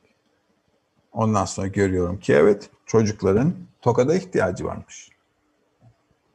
Görüyorum ki tokada ihtiyacı varmış. Ve hayat tokatlıyor ve sonra görüyorum ki evet yerden tokatlaması lazımmış bunlar. O yüzden hak veriyor. Bu demek hayatın hepinizin canını sıktığının farkında olabiliriz. Herkesin ya da sadece sizin değil tüm dünyanın. Ama canı sıkılmayan adamdan hiçbir şey olmaz. O yüzden hayat canımızı sıkmasaydı ne teknoloji gelişirdi, ne kültür gelişirdi, ne sanat gelişirdi. Hiçbir şey gelişmezdi. İnsanoğlunun gelişiminin hepsi böyle ızdırap ile birlikte. Doğa kanunu. O yüzden tüm bu ızdıraplar aynı zamanda insanın içsel gelişimine de sebep oluyor. Tüm bu hayatı kaldıramamak, tüm bu nasıl diyeyim olumsuzluklar, kötülük vesaire bunların hepsi birike birike birike birike patlıyorsunuz ondan sonra. Niye yaşıyoruz ki ya? Hayatın manası ne? Ne anlamsız bir hayat demeye başlıyorsunuz. Hop. ızdıraplar ne oluyor? Birike birike damlaya damlaya göl oluyor. Ya adam uyanıyor. Ve insanoğlu da yavaş yavaş biraz daha ilerleyelim. Tokatlardan geçtikçe uyanacak. Anlat yani bizi dinleyecek çok adam olacak gelecekti. Yakın gelecekti hem de. Mehmet sormuş rehber maneviyatı edince realiteyi etki edebileceğiniz ve bağımsız olacağınız olacağız. Peki bu ne demek tam olarak? Tam olarak şu demek. Büyüyorum, evden ayrılıyorum, kendi hayatımda, kendi başımın içerisine bağımsız bir şekilde kimseye bağlı olmadan idare ediyorum. Ve keyfim çok yerinde. Bu o demek. Aynen çocuğun büyüyüp bağımsız olması gibi. Mehmet sormuş. Merdivenin sahibini okuduğumda Hitler'in iktidara gelip Yahudileri toplan, toptan öldüreceği belli olduğunu aldım. Bağlıslam bunu 30 yıl önceden biliyordu ve bunu engellemeye çalıştı. Peki yerden 6 milyon Yahudiden ne istedi tam olarak? Dünyada her gün yüz binlerce insan ölüyor. Sence ne istiyor yüz binlerce insandan?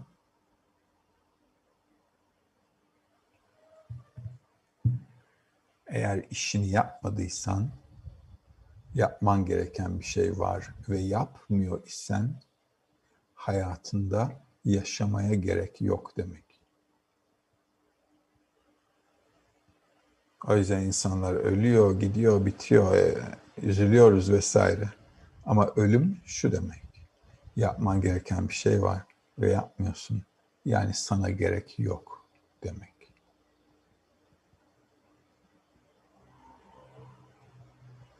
Doğanın kanunları basit. Doğada gereksiz hiçbir şeye yer yok. Gerekli ise yer var. O yüzden bazen ne diyorlar?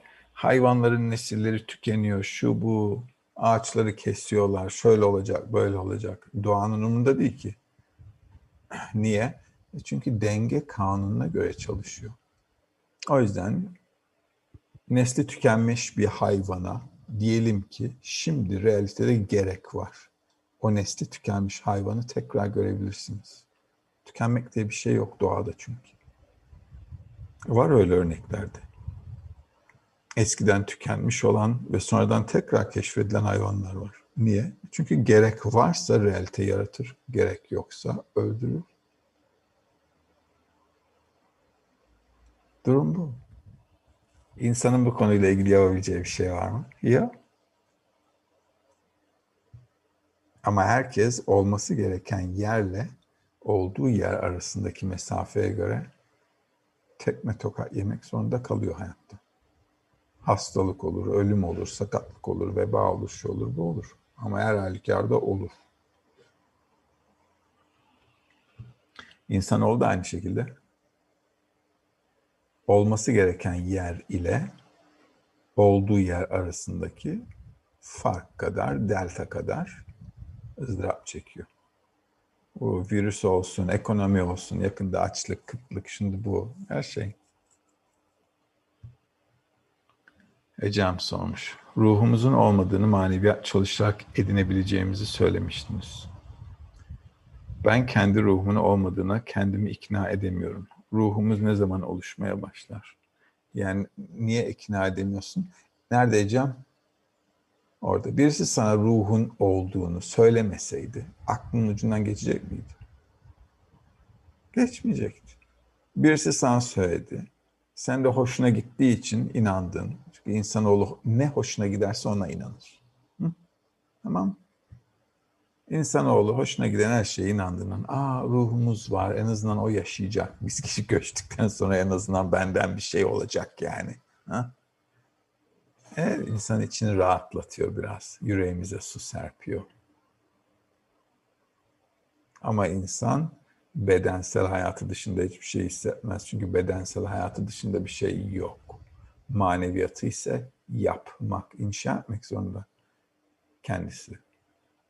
O yüzden ne zaman hissedebilirsin, ne zaman oluşmaya başlar? Yeni bir nitelik edinmeye başladığın zaman. O yeni nitelik içerisinde var olmaya ruhun içinde yaşamak diyoruz. O yüzden dinlerde söyledikleri gibi hepimizin ruhu var ve öldükten sonra bir yerlerde, çayırlarda yuvarlanacağız falan gibi şeyler. Yani bu tür hikayelere inananlar için. Hı? Peter Pan'a inanıyor musun? Hı? Yok, inanmıyorsun. Okey, güzel. Çünkü Peter Pan sadece bir hikaye. O yüzden insan da biraz gerçekçi olmalı realitede. Gerçekçi olmalıyız. Hayatıma bakıyorum. Kendimi ya iyi hissediyorum ya kötü hissediyorum. Arası yok. Kendimi nötr de hissetmiyorum. Arası yok. Çünkü yaratılış doğamız mutlu olmayı istiyor. Yani mutsuz, yani mutlu değil isem kötü. O yüzden bazen diyorlar hiçbir şey hissetmiyorum, hiçbir şey hissetmemek kötü bir şey yani. Çünkü doğamız mutlu olmayı hissettiği, istediği sürece bunun her bir gram eksiği kötü. O yüzden maneviyat yoktan var etmem gereken bir şey. O yoktan var etmem gereken şey de adamın ruhu. Başlangıç noktası kalpteki nokta. O yüzden niye insan deniliyor bize? Sadece insan potansiyeli taşıdığımız için. Potansiyel insanız yani. Esat sormuş. Uzakta yaşayan birisi grup derslerine nasıl katılabilir? Hiç yüz yüze gelmeden bu mümkün mü? Nasıl ya? Ben herkesin yüzünü görüyorum buradan. Hepinizle yüz yüzeyiz. Öyle. ne yapacağız? Sıkışık sıkışık sıralarda oturup mı çalışacağız?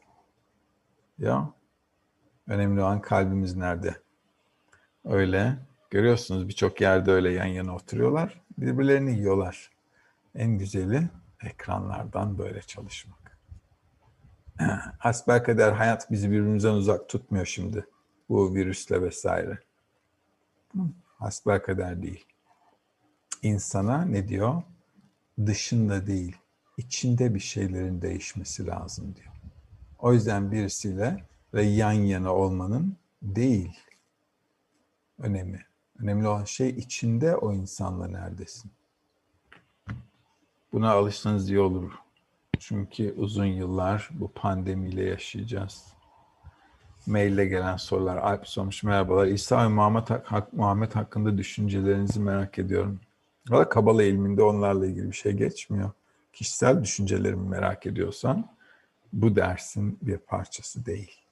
Kişisel düşüncelerim öğretimizin de bir parçası değil. Kişisel düşüncelerim.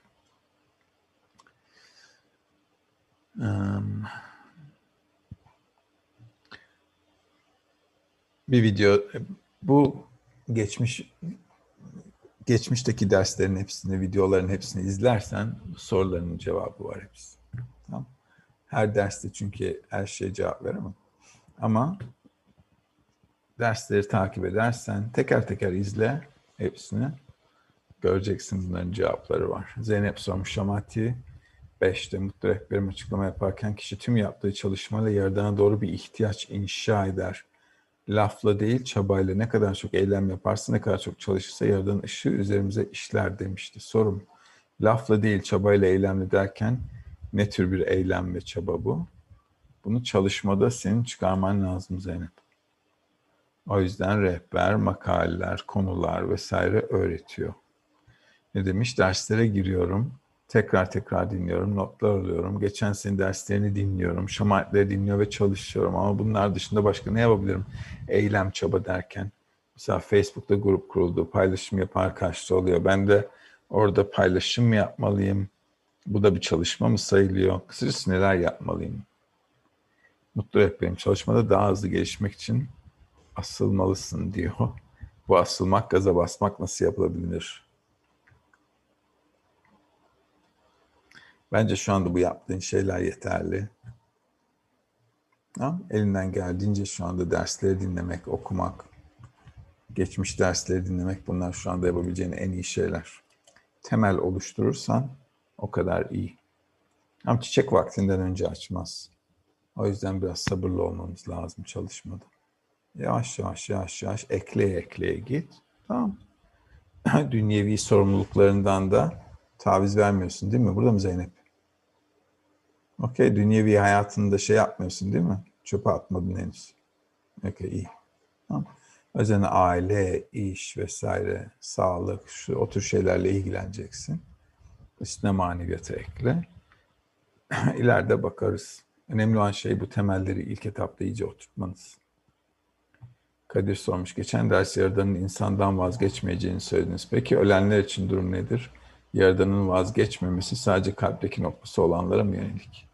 Herkesin kaderi aynı mı? Ve o kader Yaradan'a ulaşmak mı? Şimdi arkadaşlar kelle hesabı yaparsanız işin içinden çıkamazsınız. Çünkü Yaradan'da sayılarla, kellelerle hesap yok. Yerden ne dedim? Bir al maruz yaratıyor. Ve tüm, biraz önce ne dedim? Tüm yaratılışa bu gözle bakmamız lazım. Tüm yaratılış bir al marusu. Ve yaradan yaratılışa yaklaşım gösteriyor. Hiçbirimize bireysel olarak yaklaşımı yok. Herkese bir varlık olarak yaklaşımı var. O yüzden vücudumuzda her gün milyonlarca hücre ölüyor. Var mı ızdırap çeken milyonlarca hücrenizin öldüğünü hissedip de? Yok. Yerine ne oluyor? Yenileri geliyor. Vücudumuzda da kaç yüz milyon milyar ya da hücre var. Canınız sıkılıyor mu? Ay şu hücrem öldü. Bu gitti, o da gitti. Yok.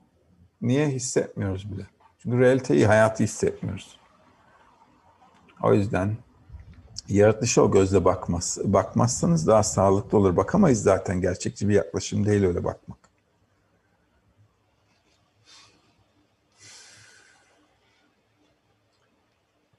Herkesin kaderi aynı mı ve o kadar yardana ulaşmak mı? Herkesin kaderi yaratılışın amacına gelmek. Yaratılışın amacı bu realitede yaradan gibi var olmak. Hoşumuza gitse de, gitmese de, büyümeyi istesek de, istemesek de çocuk büyümek zorunda.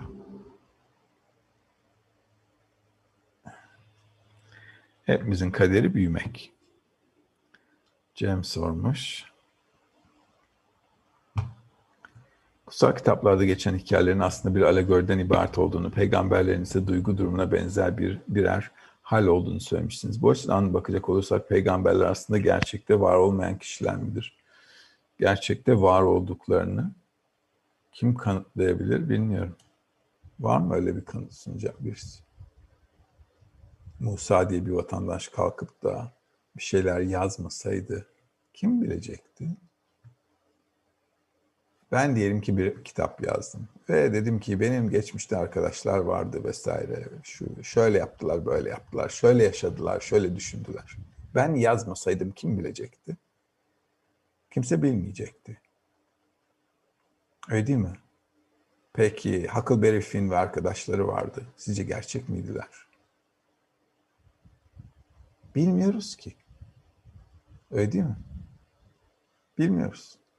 O yüzden kabalistler ne diyor? Aa bu İbrahim'den bahsediyorsun merhamet niteliği. İbrahim o. İshak o. İshak gıvura. O yargı niteliği. Ona dikkat edeceksin. Sol çizgi. Yakup, Yakup, topuk. Her şeyi onun üstüne inşa edeceksin. Bu bahsettikleri şeylerin hepsi nitelikler. Yaşayıp yaşamadıklarını, Mısır'a birilerin girip girmediğini bile bilmiyoruz. Birisi girdi mi, çıktı mı? Nereden bilebilirsiniz? 3000-3500 yıl önce yazılan kitabın gerçek mi olup olmadığını. O yüzden kabalistler anlatıyor. Burada almamız gereken şey tüm realitenin, yaratılışın insan için yaratıldığını ve insan şu anki halinden manevi safhalarda gelişmesinin gerektiğini. Bunları bu koşullardan geçerek yaşıyor. Nedir bu safhalar? On sefirot. Yapı. Var olmamış diyemeyiz. Çünkü realitede hiç var olunmamış diye bir şey yok. Birisinin öğretiyi aktarmış olması lazım. Tamam Ama alıp bunu coğrafya hikayesine ya da bir tarih hikayesine ya da Peter Pan'a çevirmemizin bir alemi yok. Onu demek istiyorum. Kabalistler de o yüzden kaynaklara hiçbir zaman öyle yaklaşmadılar. Adem var mıydı? Vardı. Vardı. Maneviyatı öğretiyor muydu? Öğretiyordu. Ama kitapta yazılanları ya da ne bileyim Musa'nın beş kitabı tüm İsrailoğullarının tarihinden falan bahsederken o yaşadığı şeyler manevi konular, dünyevi konulardan bahsedecek bir şey yok o insanların. O yüzden kitapların hiçbirinde ne dedim daha önce kabalistler de bize bu dünyadan bahsetmelerine gerek yok. O zaman işin esprisi yok. Bize bu dünyadan neyi bahsedecek? Bizim yani kimin kimin umurunda 3000 yıl önce kimin ne yaşadığı sizin umurunuzda mı? Ben 21. yüzyılda yaşıyorum. Ben şimdi bugün ne yaşayacağım? Benim umurumda olan o. Biraz olsun sağlıklı egonuz varsa onu düşünmeniz lazım. Kitap sadece bir insanın yaşaması gereken yolda edinmesi gereken şeyleri anlatıyor. İnsan ve yerden arasındaki tüm olayları anlatıyor. Başka bir şeyden bahsetmiyor. Başka bir şeyden bahsettiğini düşündüğü için insanlar bugün o kitapların hepsi dünyevi seviyenin rezaleti içerisinde sürünüyor. O yüzden tüm kutsallıkları da gitmiş durumda. Cem sormuş. Kutsal kitaplarda geçen iki, okey bunu şey yaptık. Hayat boyunca tüm mutsuzluklarımız elde edemediklerimizden veya elde ettiklerimizi kaybetmemiz yüzünden oluyor. Peki bizler ne ne elde edemediklerimizin ne de kaybettiklerimizin yasını tutmadan yaşamayı seçersek bizim için nasıl bir koşul ortaya çıkar? Ne fark edecek? Kendini iyi hissedeceksin o kadar. Adam bu dünyada kendisini iyi hissetmek için yapar her şeyi. Her şeyi. O yüzden kaybettim, kaybetmedim, takmayayım kafama dersen, daha rahat ederim dersen daha rahat yaşarsın. Mala fazla önem vermezsen kafan daha rahat olur. Sıkıntı yok. Ama yaratılışın amacına gelir misin? Yok. Yani neden yapmak istediğin soru. Soru niçin bir şey yapacaksın? Hayatta her zaman onu sorun kendinize. Ben şimdi bunu yapacağım ama niçin yapacağım? Birisinden gördüm de ben de mi istiyorum? Onun için mi yapacağım? Ya da başkasında var benim de olsun o yüzden ben de mi onun peşinde koşacağım? Bir sorun kendinize bir şeyi neden yapıyorum? O sorunun cevabına göre düşünürseniz hep kendinizi daha iyi hissetmek için yapacağınızı görürsünüz. O yüzden ne yaptığımızın bu tür koşullarda bir önemi yok. Yaratılışın amacına yönlenmediyse kişinin yaptığı her şey hep kendini rahat ettirmek için. Ali sormuş, yaşayan ben bu gerçeklik hissini nereden alıyorum? Bir de beynimize elektrot koymuşlar gibi düşün. Bak güzel örnekler var dünyada. Adamı yatırıyorlar yatağa. Tamam mı? Kafasına birkaç elektrot bağlıyorlar. Belli frekanslarla adam Karayiplerde, sahilde, kumsalda elinde kokteylle bir gün geçirdiğini düşünüyor ve hissediyor. Ama esasen doktor odasında.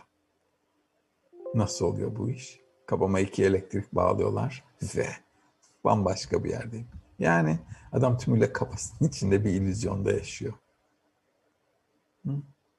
Adamın realitesi bu. Şimdi adama bu şekilde anlatabilir miyiz? Anlatamayız. Ama 2000 yıl önce yazıyorlar Zohar'da. Zohar'da 2000 yıl öncesinde yazıyor. Adam her şeyi kendi içinde yaşıyor. Kendi dışında hiçbir şey yaşamıyor. Tüm anlayışı, algısı, hisleri kendi içinde ve adamın dışında hiçbir şey yok. 2000 yıl önce niye sizce Kabala gizli bir ilimdi? Çünkü 2000 yıl öncesi ben 2000 yıl sonrasında insan olduğunu anlatamıyorum. Adamlar da 2000 yıl öncesinden 12 insanı anlatamadıkları için hiç Kabala ilminden bahsedilmezdi sokaktaki adama. Şimdi bile anlatmak zor. Çünkü insanoğlunun çoğu Newton kanunlarıyla yaşıyor. Ve o kanunları aşalı yıllar oldu. Ama hala kafa orada. O yüzden insan havlunun hayatı illüzyon zaten. Bir hayal. Kabalistler de öyle söylüyor. Ama ama yaklaşımımız o şekilde olamaz. O zaman kendini ne yapıyorsun? Realiteden silmiş oluyorsun. O zaman çalışmayı da yapamaz kişi. Bu yüzden bir taraftan hayatımız hayal alemi gibi. O yüzden de ölüyoruz. Ama o yüzden de ölüyoruz. Ölüm uyumak gibi bir şey. Hı? O yüzden bir taraftan hayal alemi, rüya gibi geçiyor hayatımız. Yaşlılar bir bakıyorsun diyor ki ne çabuk geçti hayat. İnanamıyorum vesaire demeye başlıyorlar yaşlanınca. Hayal gibi geçiyor ama adamın yaklaşımı gerçekmiş gibi olması lazım ki yalanın içinden gerçeği inşa etsin. Tüm hayatımız bir yalan. Ama yaklaşımımız o şekilde olmaması lazım. Çünkü adamın çabasını iptal eder. Sibel sormuş.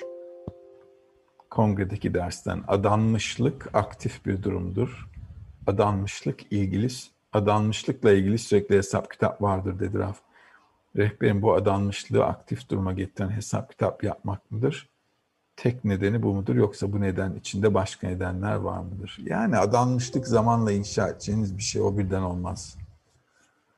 Bir çiftin ortak hayat inşa etmesi gibi. Kişinin maneviyatı hayatını adaması biraz da adamın ruhunun ruhuna bağlı, köküne bağlı. Adanmışlık zaman gerektiren bir şey. Rehberim her şeyden bir anlam çıkarmak için gerek, geçen derslerde gereksiz olduğunu söylemiştiniz. Henüz bu aşamada olmamamız sebebiyle. Rehberim şöyle bir deney yapıyorum. Dış dünya ile ilgili insanlarla yaşadığım bazı sorunları, hepsini değil bazılarını iç dünyamda çözmeye çalışıyorum ve işe yarıyor. Daha az kavga ediyorum sorun çözülüyor gerçekten birçok defa denedim. Bu aşamada da işe yarar mı yoksa ben mi uyduruyorum? İnsanın tüm çözümü içinde diye söylüyoruz zaten manevi çalışma tümüyle iç dünyamızda. Dışarıdaki tüm gördüğüm dünya da tüm hayatta benim içselliğimin yansıması. O yüzden sorun yok. Dene bakalım. Denemeye devam et. Bu tür şeyler iyi. Fatih sormuş. Kabala neden Davut ile bitiyor? Okey, Muhammed Peygamber ve Kur'an maneviyatının neresinde? Kur'an neden kaynak olarak görülmüyor? Daha biraz önce açıkladığım gibi. Tamam Davut'la tüm bitiyor. Davut ne dedim biraz önce? Direkt ışın dört safhası Malhut dedim. Malkut, Almars'un hat safhası, son safhası. Davut'la o iş bu dünyada bitiyor. O yüzden Kabala ilmi dinlerden çok çok daha öncesinden bir grup insanın bu dünyada yaşarken edindiği maneviyatın koşullarını bize anlatıyor. O yüzden Musa'nın beş kitabı da din kitabı değil o. Bir grup insanın maneviyatı edinmesini anlatıyor. Ve bu olay Davut'la bitiyor. Musa'yla da bitmiyor dikkat edersen. Davut'la. Niye? Çünkü Musa belli bir seviye. İhsan etmek için ihsan etmek denilen merhamet niteliğinin seviyesi. O da İbrahim gibi. Davut ise ihsan etmek için her şeyi almanın niteliği. O yüzden orada bitiyor her şey. İnsanoğlunun manevi gelişimi de o noktada bu dünyada olabilecek max o seviyede bitiyor. Ondan sonra geriye kalan her şey kırılma dediğimiz şey.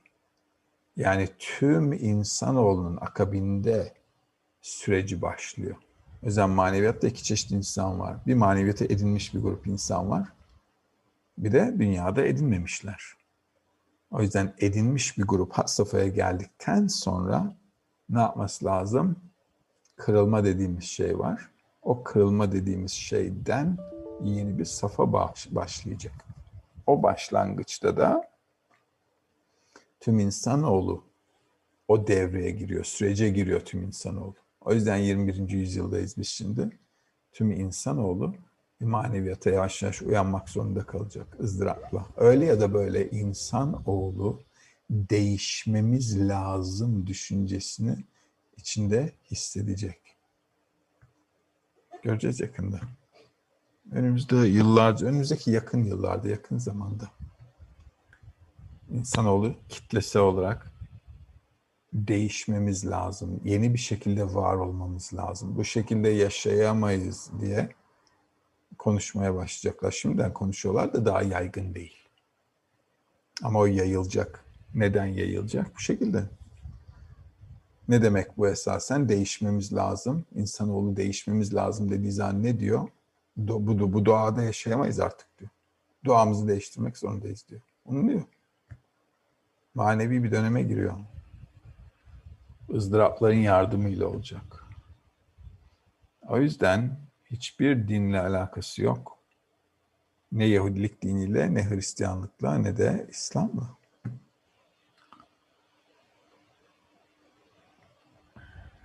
Yavuz sormuş. İki kısıtlama konusu olan Malkut'un en bayağı arzuları isyan etmek üzere kıyafetlendirme konusunu örnek olarak. Bunu haftaya yapacağız. Haftaya kısıtlama var. Oh, Yavuz'un sorusuyla. Başka ne diyor?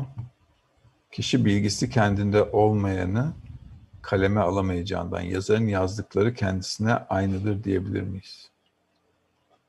Yazarın yazdıkları kendisine aynıdır. Sorunu tam anlamadım. Kişi bilgisi kendinde olmayanı. Sorunu açıklarsan bilmiyorum ne demek istediğini. Yazarın yazdıklarında ifşa olan bayağı arzularını doğrudan alma arzusunu hazza ulaştırmak için kullanmayıp alegorik formata indirgeyerek hakikati izah için kullanma eylemine bayağı arzu ihsa etmeyle kıyafetlenme eylemine bir örnek olarak verebilir miyiz? Veremeyiz. Bizim dünyamızdaki bayağılık bayağılık bile değil. Bizim dünyamız anaokulundaki çocukların sağ sola koşturması gibi. Hayat bile kabul edilmiyor. Tamam. Bizim dünyamızda bayağılık yok.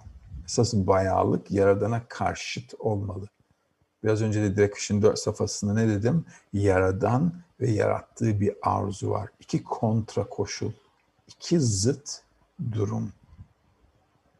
O yüzden bizim dünyamızdaki, hayatımızdaki bayağılık, egoizm bunlar yani anaokulundaki çocuklar hikayesi gibi. Hesaba bile katılmıyor. Ne diyorum saatlerdir manevi kitaplarda bu dünyadan bahsetmiyor diyorum. Hiç alakası bile yok. Bayağılık demek yerdandan almak istiyorum demek. Şimdi bu dünyamızda birbirimizden alacak neyimiz var? Neyiniz var ki bir şey isteyeyim? Ya da bir başkası sizden ne istesin? Neyiniz var? Hı? Hiçbir şeyiniz.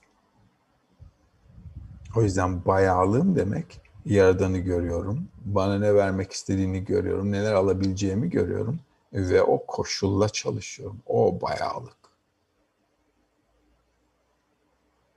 Çalışma sadece Yaradan'a yönelik. O yüzden bunların örnekleri bu dünyada verilmez. Yok çünkü.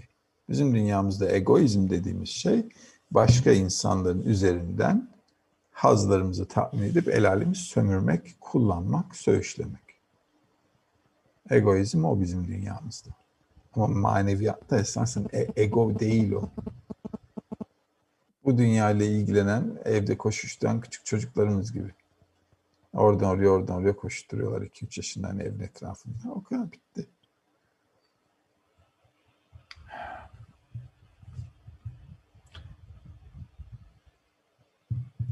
Okey. Burada biraz uzun yazmış Yavuz ama sorularınızı kısa ve öz tutun.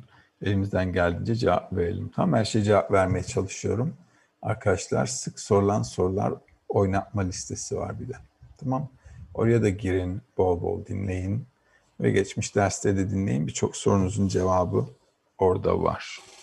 Kabala ilminde hiçbir dinle ilişkilendirmemenizi öneririm. Çünkü hiçbir alakası yok. O yüzden bazen dinlerle ilişkili soruyorlar. Bazen bazı arkadaşlar diyor ki ama hep Yahudilikte var olan şeylerden bahsediyorsunuz. Yani Yahudilik dini Kabala ilminden aldığı için onları. Kabala ilmi Yahudilik dininden bir şey almadı ki. Yahudilik dini Kabala ilminden aldı. Tıpkı Yunan felsefecilerin Kabala ilminden aldıkları gibi. Newton da Kabala'dan birçok şey aldı. Yunan felsefeleri bilinir.